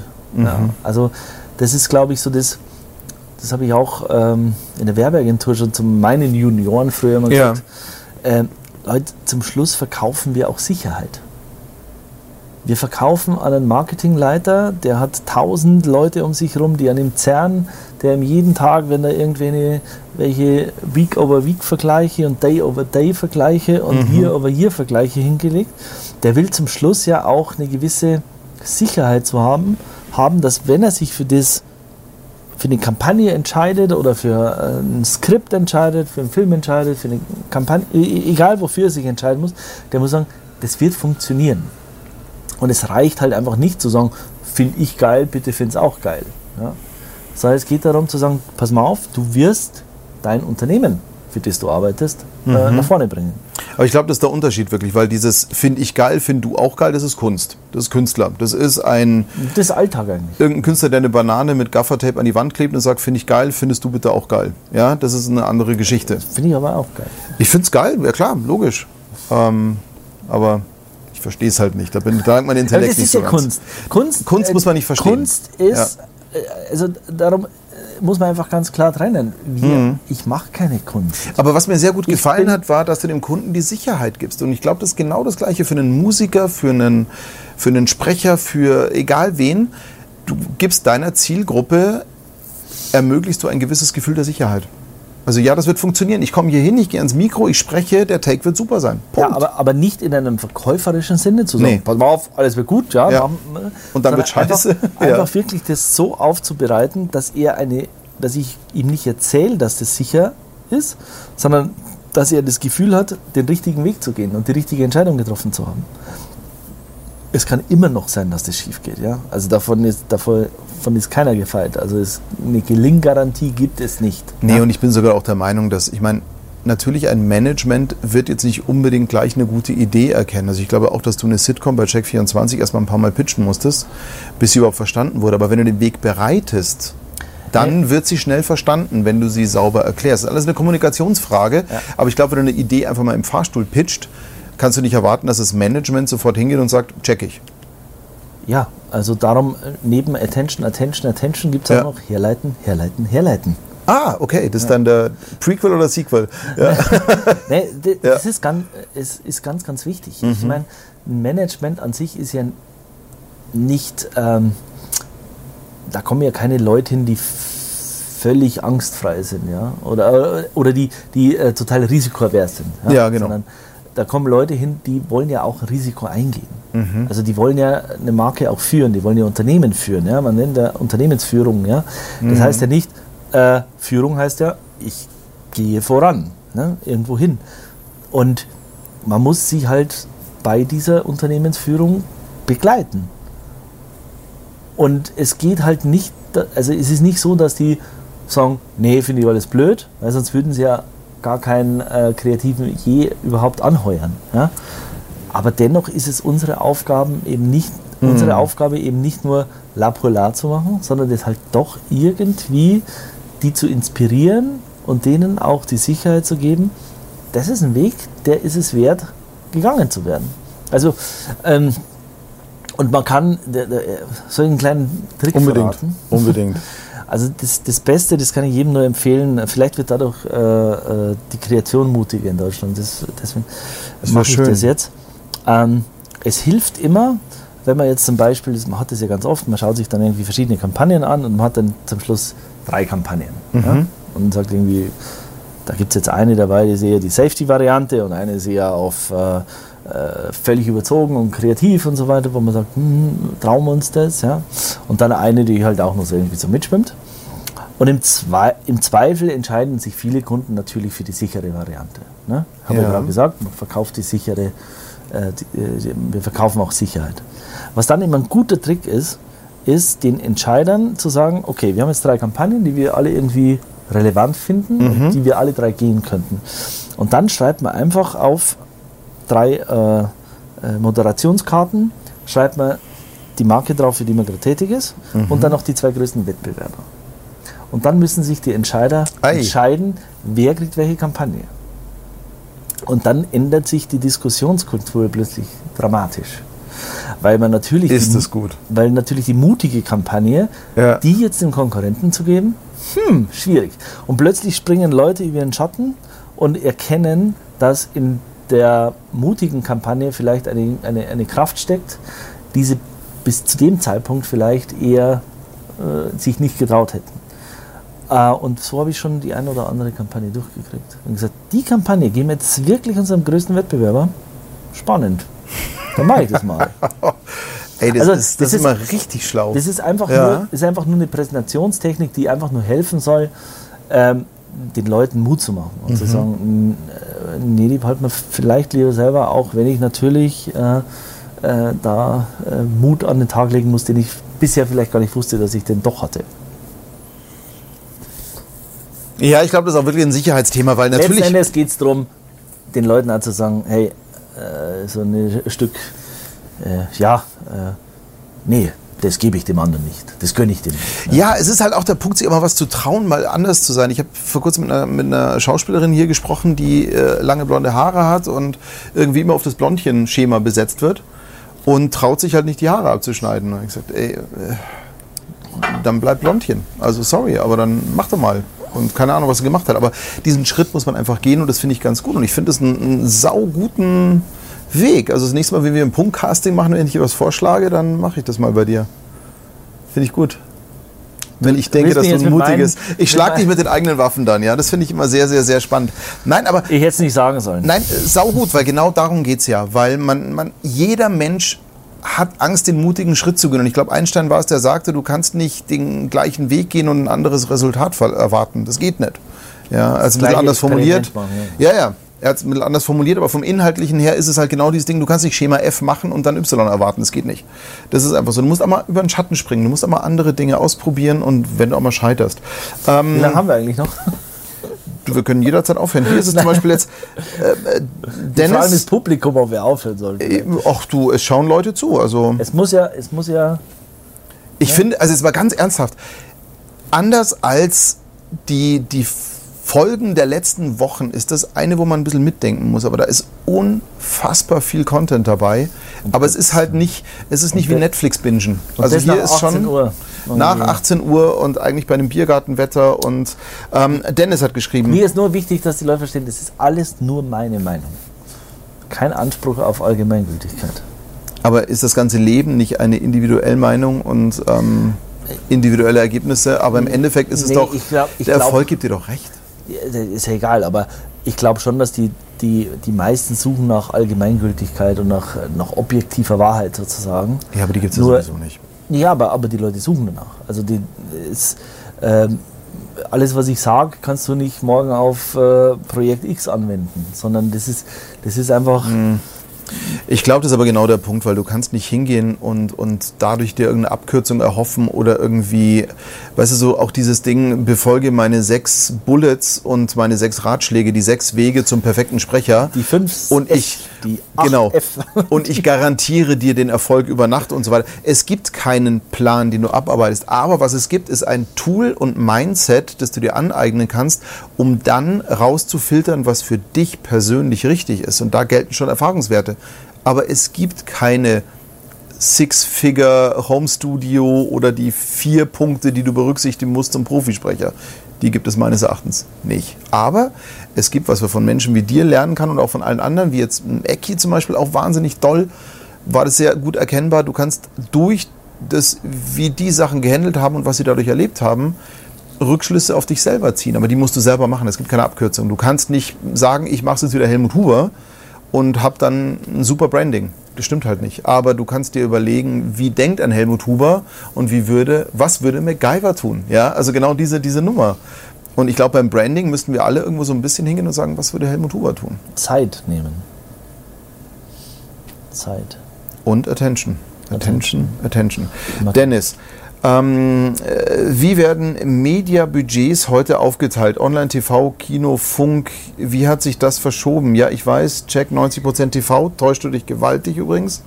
Ich meine aber allgemeine Einschätzung. Und wie gezielt wird bei Online über spezielles Targeting nachgedacht? Möglich sein, äh, möglich, was kann sein, dass da auch keine Antwort möglich ist, aber ich kenne den Herrn ja nicht und kann es da nicht einschätzen.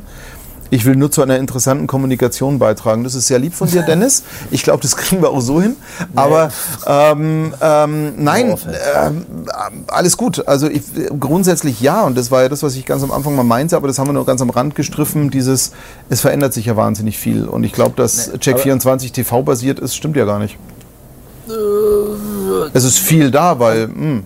Also auch da habe ich. Äh Vielleicht ich antworte jetzt mal nicht, was sonst sagt Dennis wieder, ich antworte ich. Nee, nee, ich, ich ja. antworte gern. Also Gut. ich glaube, die, die Medienaufteilung, die muss man sehr bedacht wählen und man muss einfach für sich als Marke ähm, fokussieren, worauf ich gehen will.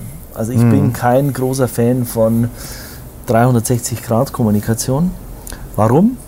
Nicht, weil ich manche Medien nicht mag. Ich finde manche Medien persönlich total super und würde die total gern machen.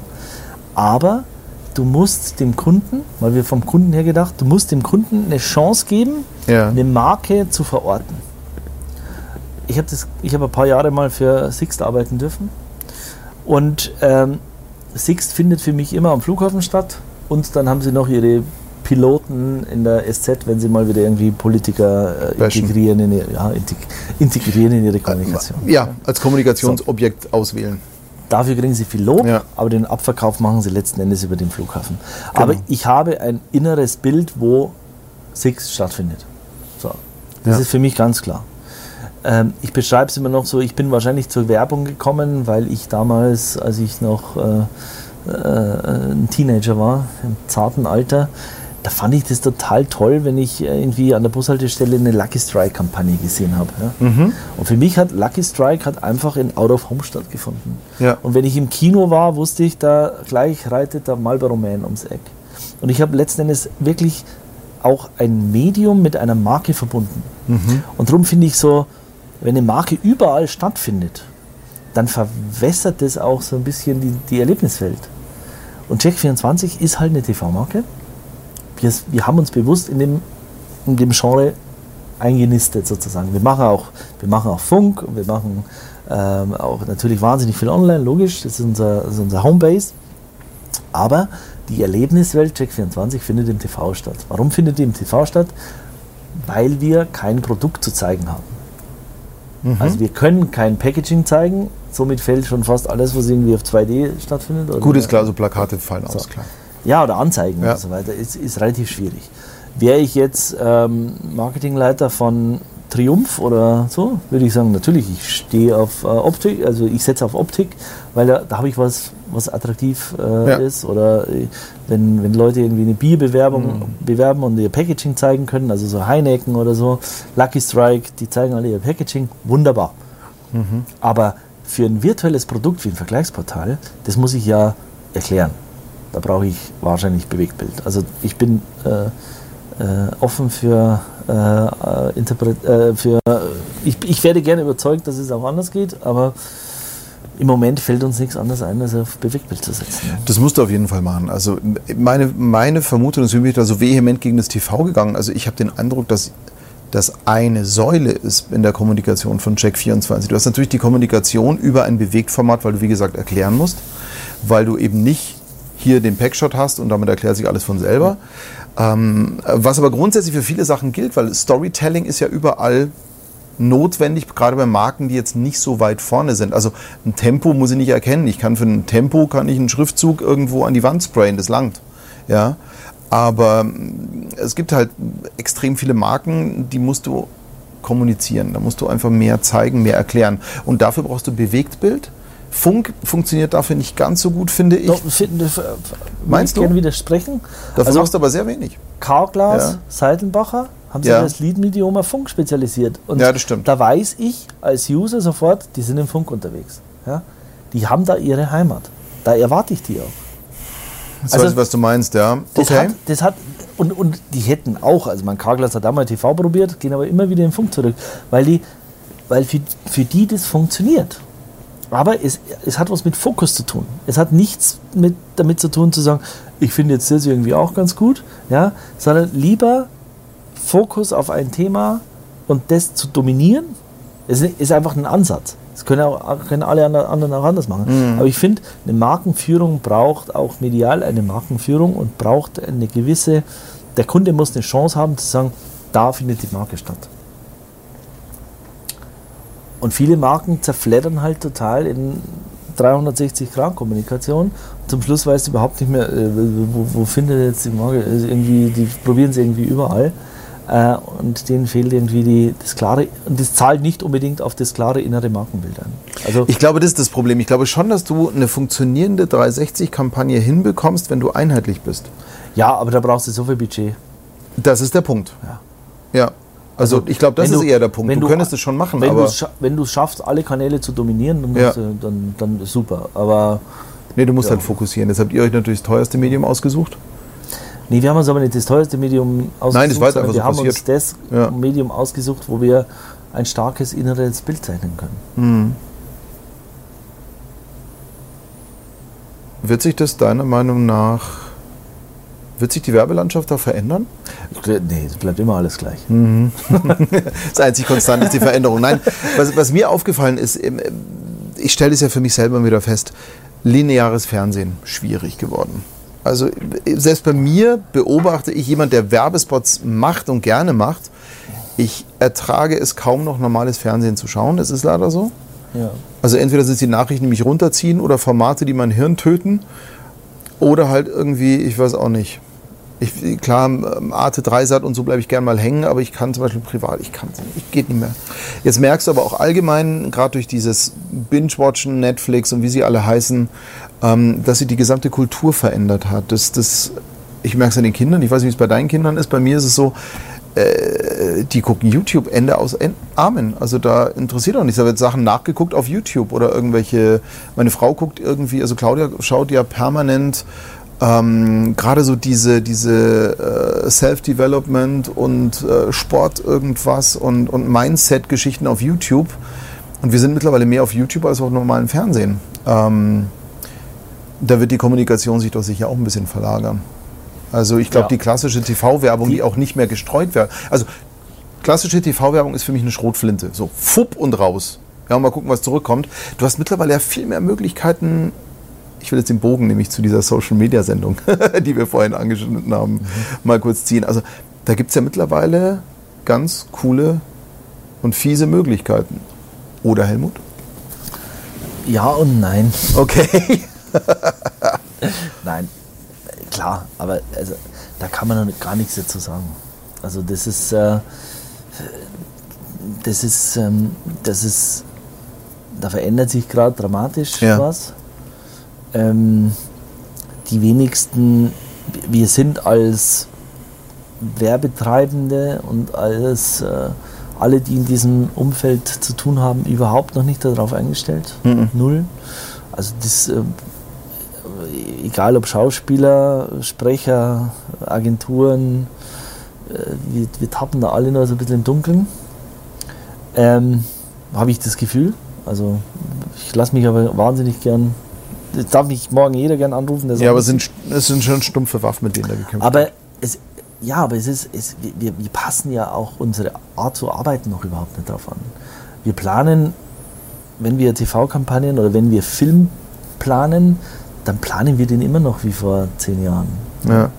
Also, äh, und, und die Mediennutzung ändert sich natürlich dramatisch. Aber um jetzt mal mit Sprechern zu reden, ähm, ich muss immer noch Buyout-Rechte für ein Jahr einkaufen. Aber ich weiß ganz genau, dass ich auf Social Media das nur drei Tage schalte. Ja, und da ist zum Beispiel jetzt auch so ein Punkt. Also wenn du jetzt hingehst und sagst, okay, ähm, ich habe jetzt einen Spot, der ist auf Instagram 15 Sekunden im quadratischen Format, der ist auf YouTube 30 im 16 zu 9 Format, der ist als Insta, ne, Insta Live ist er 30 Sekunden hochformatig und die gleiche Story läuft im TV als 20 Sekunden. Mhm. Sind wir bei fünf Buyouts. Ja. Und das ist total geisteskrank, weil es der gleiche Spot ist. Also da aber ist immer noch Neuland so ein bisschen ja, und da wird noch sehr, sehr, sehr viel aber, passieren. Aber ich glaube, ehrlich viel. gesagt, es ist auch geisteskrank, es ist ja auch geisteskrank zu denken, wenn ich eine Formatanpassung mache, dass ich dann äh, äh den Channel dadurch äh, beglücke. Also jeder Channel tickt heute halt anders. Also es reicht ja nicht einfach nur eine gewisse, äh, ja, im wahrsten Sinne des Wortes, eine Formatanpassung zu machen und zu sagen, jetzt habe ich einen TV-Spot, der irgendwie 35 Sekunden war. Den ja, das ist natürlich den klar. cutte ich jetzt runter auf einen 6 Sekunden in einer, in einer, in einer, in einer, in einem Format bei, bei YouTube. Ja. Äh, und dann war das eine YouTube-Kampagne. Ja, aber nichtsdestotrotz. Die Channels, die Channels ticken doch ganz anders. Also, und vor allem, da geht es dann wirklich um Zielgruppe. Mhm. Also es geht nicht um die Zielgruppe, die ähm, eine Marke hat, sondern eine Zielgruppe, die das Medium hat. Und natürlich muss ich mit einem TikTok-User mhm. vielleicht anders reden wie mit einem Instagram-User. Definitiv. Und mit einem Instagram-User muss ich anders reden wie mit einem TV-User. Ja, aber jetzt sind wir und, natürlich da und, wieder. Da, und da frage ich dich, ja. reicht es da einfach die Formate zu ändern? Das sowieso, äh, darüber brauchen wir überhaupt nicht reden, weil aber die Ansprache ist eine völlig nicht, andere. Oder? Nein, aber so, äh, das ist ja der erste Schritt. Also jetzt probieren wir gerade das und sagen, oh, das muss ich ja auch noch befüttern. Mhm. Ich bin ein tierischer Fan von Gary Vee. Das ist so ein ähm, Vayner Media äh, Ami-Firma, die wahnsinnig cool im International Marketing. Max nur Warum trinke ich eigentlich nur ich? Weil ich noch klar reden muss und ich merke, hey, das hat's in sich. und du verträgst anscheinend mehr. Ich bin einfach eine Lusche. Es ist einfach so. Ich versuche stabil zu sitzen. Wie eine Frau immer sagt, wenn es um Alkohol geht, ich bin echt langweiler. Aber okay. Ähm, nein, ich glaube, wir lernen jetzt gerade. Und bei den Amis habe ich jetzt gemerkt, der macht aus jedem Ding macht er fünf Sachen, aber halt immer unterschiedlich. Also der hat eine Story, die er erzählt nimmt er den Fetzen dafür, das macht er dafür, hier dafür, dann kurz ein Stillframe mit uh, und dann ein nächstes mit animierten und so. Ähm, ich glaube, wir denken immer noch, alles, was wir nach außen tragen müssen, ist glossy, high class, high Format, irgendwas. Und das darf es auf Dauer, glaube ich, gar nicht sein. Oder? Ja, also das wird die Zeit zeigen. Ich glaube, ich glaub, dass wir teilweise von, unseren, von unserer Arbeit einfach so überzeugt sind, mhm. dass wir sagen, wir adaptieren das jetzt nur, weil es ist ja, ist ja von mir. Ne? Und jetzt, ich presse das jetzt einfach in den Kanal ja. rein. Also vielleicht beschäftigen wir uns zu wenig mit den Usern. Ähm, geht nicht um die Zielgruppe der Marke, es geht um die äh, Nutzer des Kanals. Das ist klar. Das Einzige, was hier im Kommentar wieder kommt, ist Willkommen im Team Alkohollangweiler. Siehst du? Das, das gibt wieder Feedback. Ähm, aber um jetzt da mal äh, wieder mal den Helmut um jetzt mal wieder Helmut Huber Lob haben gesagt, ja, schau drei, dir diesen Unterschied haben, an. Haben wir noch drei Zuschauer oder haben wir schon den, äh, mehr als anfangs? Haben wir den Saal schon leer gespielt? Es schauen mittlerweile mehr als anfangs zu. Das konnte ich, ja gut, ich meine, mehr von was, ne? Also, aber ich habe Nein, äh, ich, ganz ehrlich, ich finde es ein wahnsinnig spannendes Thema und ich, ich habe wieder so viel mitgenommen heute. Ich habe ich hab das Gefühl, wir langweilen die Leute total. Langweilt mich nicht und das finde ich schon mal ganz geil. Ähm, Nochmal ganz kurz einen kleinen Helmut Huber Lobgesang, den ich loswerden muss. Nicht, weil du mich dafür bezahlt hast, sondern weil ich wirklich davon überzeugt bin. Du hast eine Sache, du hast eine Sache wirklich hammermäßig geschafft und das fand ich extremst beeindruckend. Ich weiß noch genau, als diese minus 0,4 Prozent vor zwei Jahren bei Check24 das erste Mal am Horizont erschienen, da hast du innerhalb von 24 Stunden einen TV-Spot on Air gehabt. Ja, das stimmt. Und ich glaube. Weil ich so gute Dienstleister habe. Weil auch, natürlich, aber du hast viel Inhouse gemacht, du hast Strukturen einfach so verändert, ähm, dass sie dir also dem Unternehmen Check24 in die Karten spielen. Du hast Strukturen geändert, du hast Abläufe geändert und somit warst du in der Lage, durch das, dass du natürlich auch Texter bist, klar, ohne Abstimmungsrunden ist klar, wenn der CMO Texter ist, dann ist der Text freigegeben, Punkt. Das ist mir auch klar. Ähm, aber auch die ganzen Abläufe waren so strukturiert und gestrafft. Und ich glaube, dass das für viele echt so ein Oh, scheiße Moment war. irgendwie, es geht ja doch. Weil ich merke das. Ich meine, natürlich sind wir weit entfernt von vor 20 Jahren. Der Text kam per Fax, das Band per Overnight-Kurier. Das so haben wir vor 20 Jahren produziert. Wir sind natürlich weit davon entfernt. Wir mailen. Aber bis wir eine Abstimmung von einem Text haben, ich habe wieder vor kurzem etwas gemacht für eine große Werbeagentur. Ähm, äh, kam der Job um die Ecke, in zwei Tagen haben wir ihn fertig gemacht oder in drei, weil ein bisschen komplizierter war. Und dann höre ich, dass die an diesem Ding schon seit einem Dreivierteljahr doktern. Und es war jetzt nicht irgendwie eine Kampagne, die äh, völlig neu war oder irgendwas. Und wow, also ist das nicht so, ein, so ein Punkt auch in der Markenkommunikation, dass man sich zu viele Gedanken gemacht? Wie stehst du eigentlich zu diesem Thema äh, Pareto-Prinzip, lieber mit 80 Prozent auf die Straße gehen, als 100 Prozent abzuwarten? Ist es eine Krankheit von Werbeagenturen, auch von vielen, die Branding oder Marketing betreiben oder Markenführung betreiben, dass man da zu lange Schleifen dreht, naja, also um Perfektion zu suchen oder keine Ahnung, was man da eigentlich wirklich sucht? Glaub, Sicherheit. Ja, die Leute, die Leute suchen Sicherheit, aber äh, ich glaube, wir haben eine Kultur, dass keiner was falsch machen will. Du bist, mhm. du bist einfach ähm, an vielen Dingen wollen die Leute halt kein Risiko mehr eingehen, weil es kann halt einfach so schnell gehen. Also ja, der, der Posten, der im C-Level am schnellsten getauscht wird in Deutschland, ist der CMO. Der hat eine Halbwertszeit ungefähr von glaub, 18 Monaten oder so Echt? ich mal gelesen. Oh, okay. Ja klar, weil da kannst du einfach wahnsinnig viel ähm, äh, verkehrt machen. Und jeder kriegt es mit im Unternehmen. Ja? Also im Zweifel, was irgendwie mhm. jemand anders macht, sieht ja nicht jeder. Aber das, was der CEO macht, das geht ja im besten Falle an alle. Ja? Also sieht jeder die Arbeit. Und deswegen versuchen natürlich viele ja. ähm, auf, äh, sage ich mal, defensiv zu arbeiten und mhm. zu sagen, nee, das trauen wir uns nicht und bloß nicht zu viel riskieren und so. Das ist dann eine Frage, wie das Unternehmen äh, eine gewisse Fehlerkultur hat. Oder das auch sagt, haben wir probiert, hat nicht funktioniert. Gibt es aber sicherlich auch Unternehmen, die sagen, hat nicht funktioniert. Tschüss. Wieder schauen. Ja. ja. Ähm, ich glaube, der der, der Fehler geht wirklich nicht auf Kosten von Agenturen, weil ähm, den will eigentlich jede Agentur gerne haben. Also diese, diese Ad-Hoc-Geschwindigkeit zu sagen, hey, wir hätten heute eine Idee und schicken das an Kunden und der ist davon begeistert und gibt es frei und morgen sind wir on air. Das ist die optimale Situation, das wünscht sich wirklich jeder. Und wenn wir so eine Kultur hätten, wäre wär die Kreation auch besser, weil Kreative wollen ja, wollen ja da den Zeitgeist auch spüren und, äh, und darauf reagieren.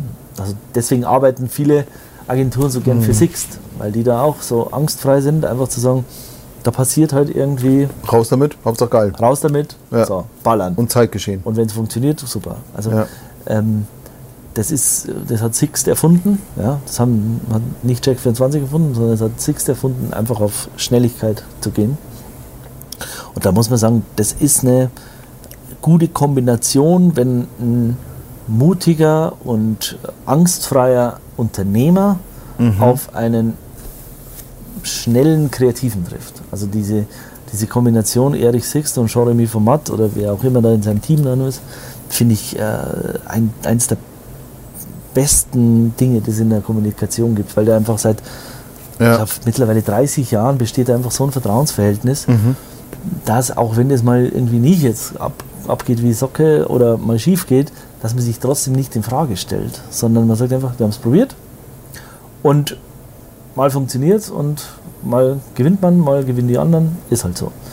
Und das finde ich ein wahnsinnig gutes äh, Art zu arbeiten und eine schöne Art zu arbeiten. Ja, und ich kenne keinen Kreativen, der sich das nicht wünscht. Ja. Äh, die Blockade, glaube ich, ist meistens auf der Unternehmensseite. Ja, Die Frage, wie man das lösen könnte, glaube ich, würde noch die nächsten zwei Stunden uns beschäftigen. Ich, ähm, deswegen ich glaube ehrlich gesagt, dass man einfach sehr als, äh, als kreativer Problemlöser mhm. sich verstehen muss. Und auf der anderen Seite natürlich der Unternehmer oder der Verantwortliche im Unternehmen sagt, ja, der löst wirklich für mich Probleme und dass, der, dass man langfristige äh, Beziehungen hat. Also ähm, das, das hilft einfach enorm. Also ich, ich zitiere da immer gerne oder ich verweise da gerne auf so lange Beziehungen zwischen Erich Sixt und Jean-René Format oder zwischen Jungformat mhm. oder zwischen, zwischen Hornbach und Heimat.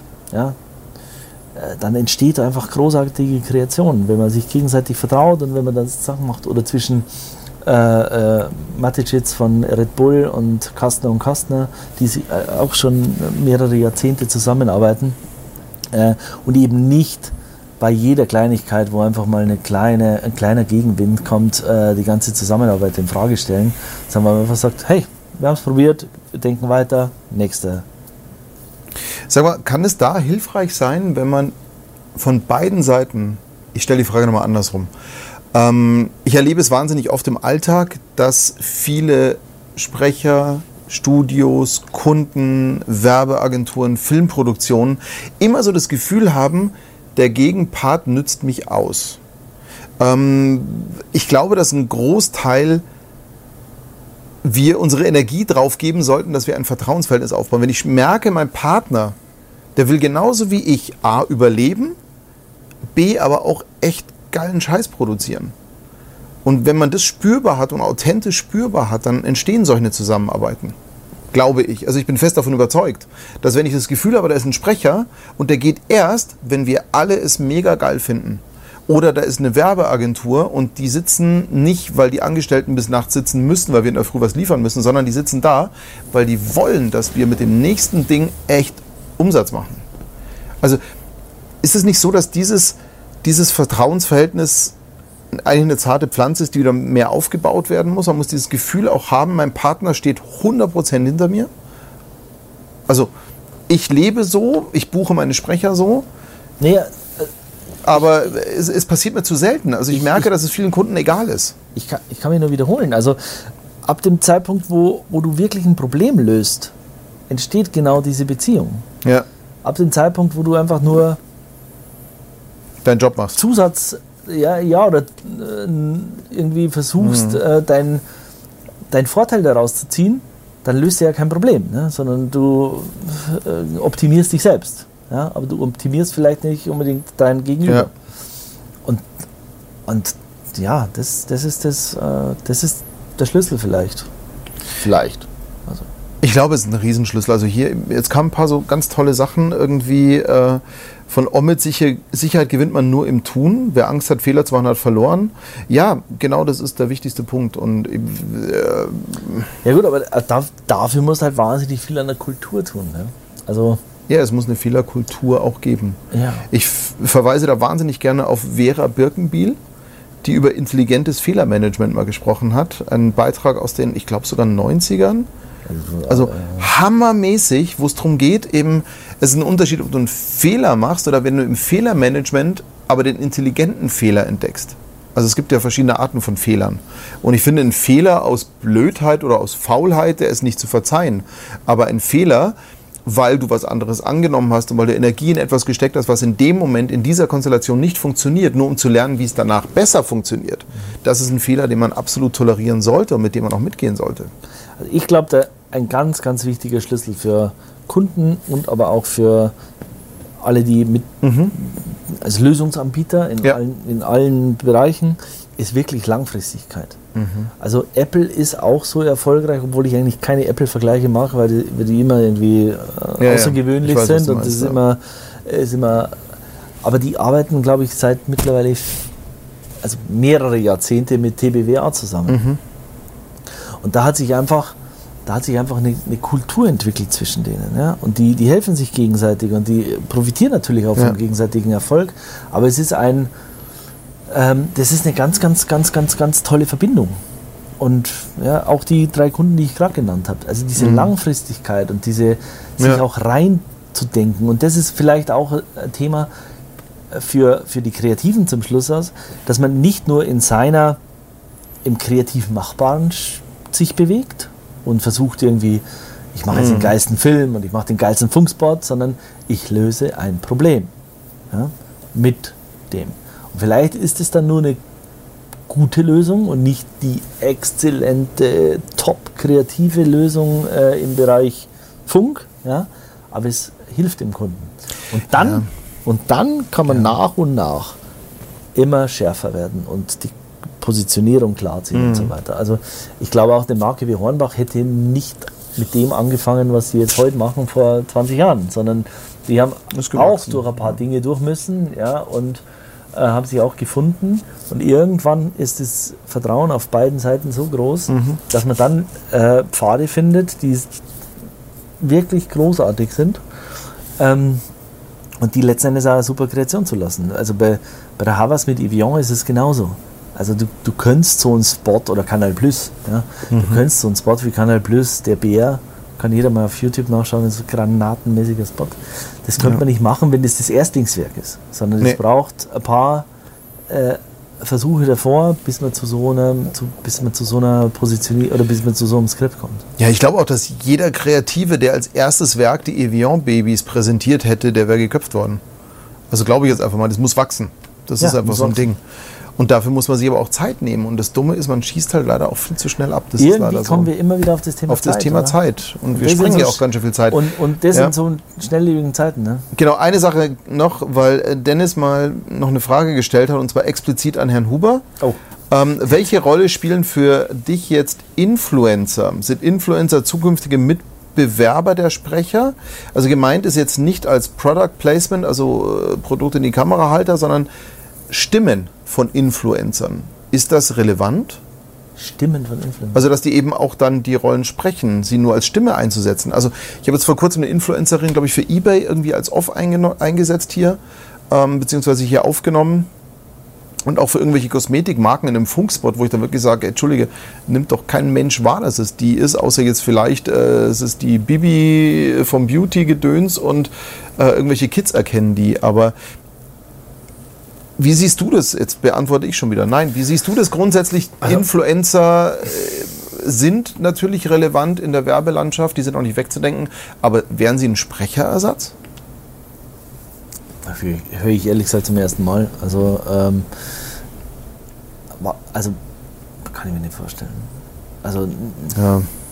Also ich habe es jetzt erlebt, äh, wir haben hier so einen klassischen Spot für äh, eine, eine Firma gemacht, die Geräte für Handwerker herstellt. Das ist prädestiniert für Influencertum, weil jetzt einfach so ein Baugerät in die Kamera halten und sagen, das ist mein TV-Spot, ich habe damit ein schöneres Leben, finde ich jetzt ein bisschen blöde. Aber wenn jetzt ein Influencer zum Beispiel hingeht und sagt, damit kann ich das und das machen und so in die Kamera halt, ja, den wieder als Funkspot-Sprecher einzusetzen, fände ich dann wieder total dämlich. Also Nee, jeder soll das. Äh, äh, Also ich, weiß ich ich nicht.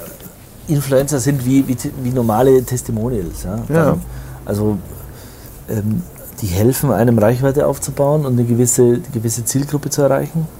Ähm, es kann auch ein Fußballer einen Funkspot sprechen ja? und so sagen, mein Name ist XY und ich äh, äh, esse gerne Knuspermüsli äh, jeden Morgen, weil das gibt mir Ja. besonders viel Kraft für mein Flankentraining. Ja, so.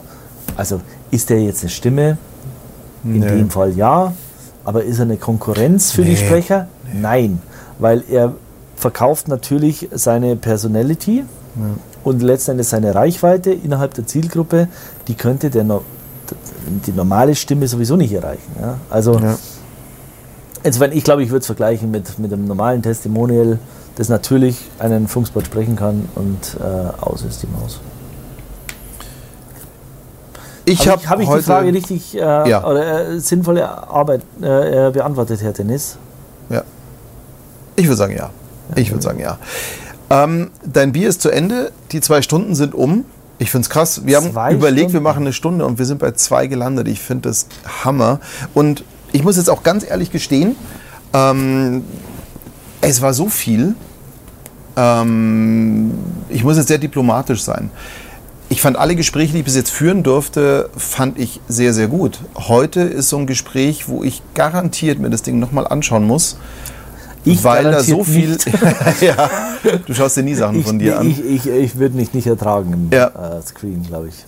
Na, doch, ich fand dich aber sehr, sehr, sehr gut. Und ich glaube, dass du in so Nebensätzen unheimlich viel tolle Sachen von dir gegeben hast, die man erst auf den zweiten Eindruck oder auf das zweite Hören erst auf die Kreativbranche, auf Sprecher, auf Künstler, auf Musiker projizieren kann. Also ich fand wahnsinnig gut, ähm, äh, bilde deine Marke, was ja ein No-Brainer ist, aber nimm dir Zeit dafür.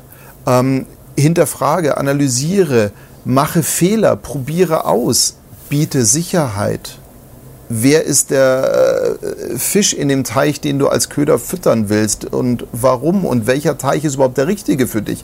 Und so, hey, da waren in jedem kleinen Satz war irgendwas drin, wo man locker noch mal eine Stunde drüber meditieren kann und das finde ich total, total interessant. Ich muss zugeben, ich muss zugeben, ich fand es von Anfang an so ein bisschen mutig von meiner Seite. Auch da Mut zur Lücke und zum Fehler übrigens. Ich weiß, dass es tierisch Spaß macht, gleichgesinnten Künstlern zuzuhören und äh, zu gucken, was erzählen die, was haben die erlebt, welche Wege gehen die. Und jetzt mal für Kreative etwas zu machen mit einem Werber, der eigentlich ganz was anderes macht, aber in Wirklichkeit doch wieder exakt das Gleiche, weil es ist ja alles eigentlich eine Art der Kommunikation, ob das jetzt eine Markenkommunikation oder eine Kunstkommunikation ist. Und deswegen fand ich das sehr spannend. Und ähm, Achtung, ich gehe da auf die Großkamera. Schlaf nicht ein. Ja, deswegen, Helmut, vielen, vielen Dank. Es war ein Fest und Publikum. wie immer habe ich sofort danach das Bedürfnis, komm, wir machen nochmal zwei Stunden, weil ich finde das so wahnsinnig toll. Aber ich muss die jetzt erstmal nicht verdauen, aber zumindest verarbeiten, weil da so viel drin steckte, was für mich auch nochmal komplett ein Gamechanger ist. Und es gibt zwei Dinge, die ich gelernt habe. Erstens, schmeiß nicht kurz vor der Live-Sendung eine Kamera um, weil da stimmt dann nichts mehr und ist dann blöd. Das nächste ist, wir brauchen einen Kühlschrank. Maß. Drin keine Maus? Ja, die mache ich jetzt noch platt. Aber wir brauchen für den Gast auf jeden Fall hier drin einen Kühlschrank, weil ich keinen kalten Getränkenachschub habe. Das ist einfach das Problem und das ist eine Fehlplanung. Nee, nee. Aber nichtsdestotrotz, Helmut, danke. Hast ja einiges mitgenommen. Ja, ja ich habe wieder viel gelernt. Und Kühlschrank und. und was mich wahnsinnig freut, dass du eigentlich sowas gar nicht machst. Und deswegen freut es mich doppelt und dreifach, dass du es getan hast, dass du hier warst und ja. dich doch bereit erklärt hast, hier irgendwelche Sachen zu erzählen, Ausnahme. die noch dazu echte Gamechanger sein können, wenn man es zulässt. Euch danke fürs Zugucken. Ähm, ich sehe auch gerade, dass meine Kamera völlig falsch formatiert ist, aber ist wurscht, es geht um den Inhalt und ähm, das nächste Mal machen wir es auch wieder besser. Ich würde mich freuen, wenn ihr das nächste Mal auch wieder dabei seid, nächste Woche bei Stimme zu Marke. Dann sicher auch etwas zum Thema Marke, Marketing, bevor wir dann später wieder auf die Stimmthemen zurückkommen. In diesem Sinne, wir haben zwei Stunden fast voll, 15 Sekunden noch bis zu den zwei Stunden. Danke fürs Zugucken, danke, dass ihr dabei wart. Vielleicht bis nächste Woche bei Stimme zu Marke. Tschüss.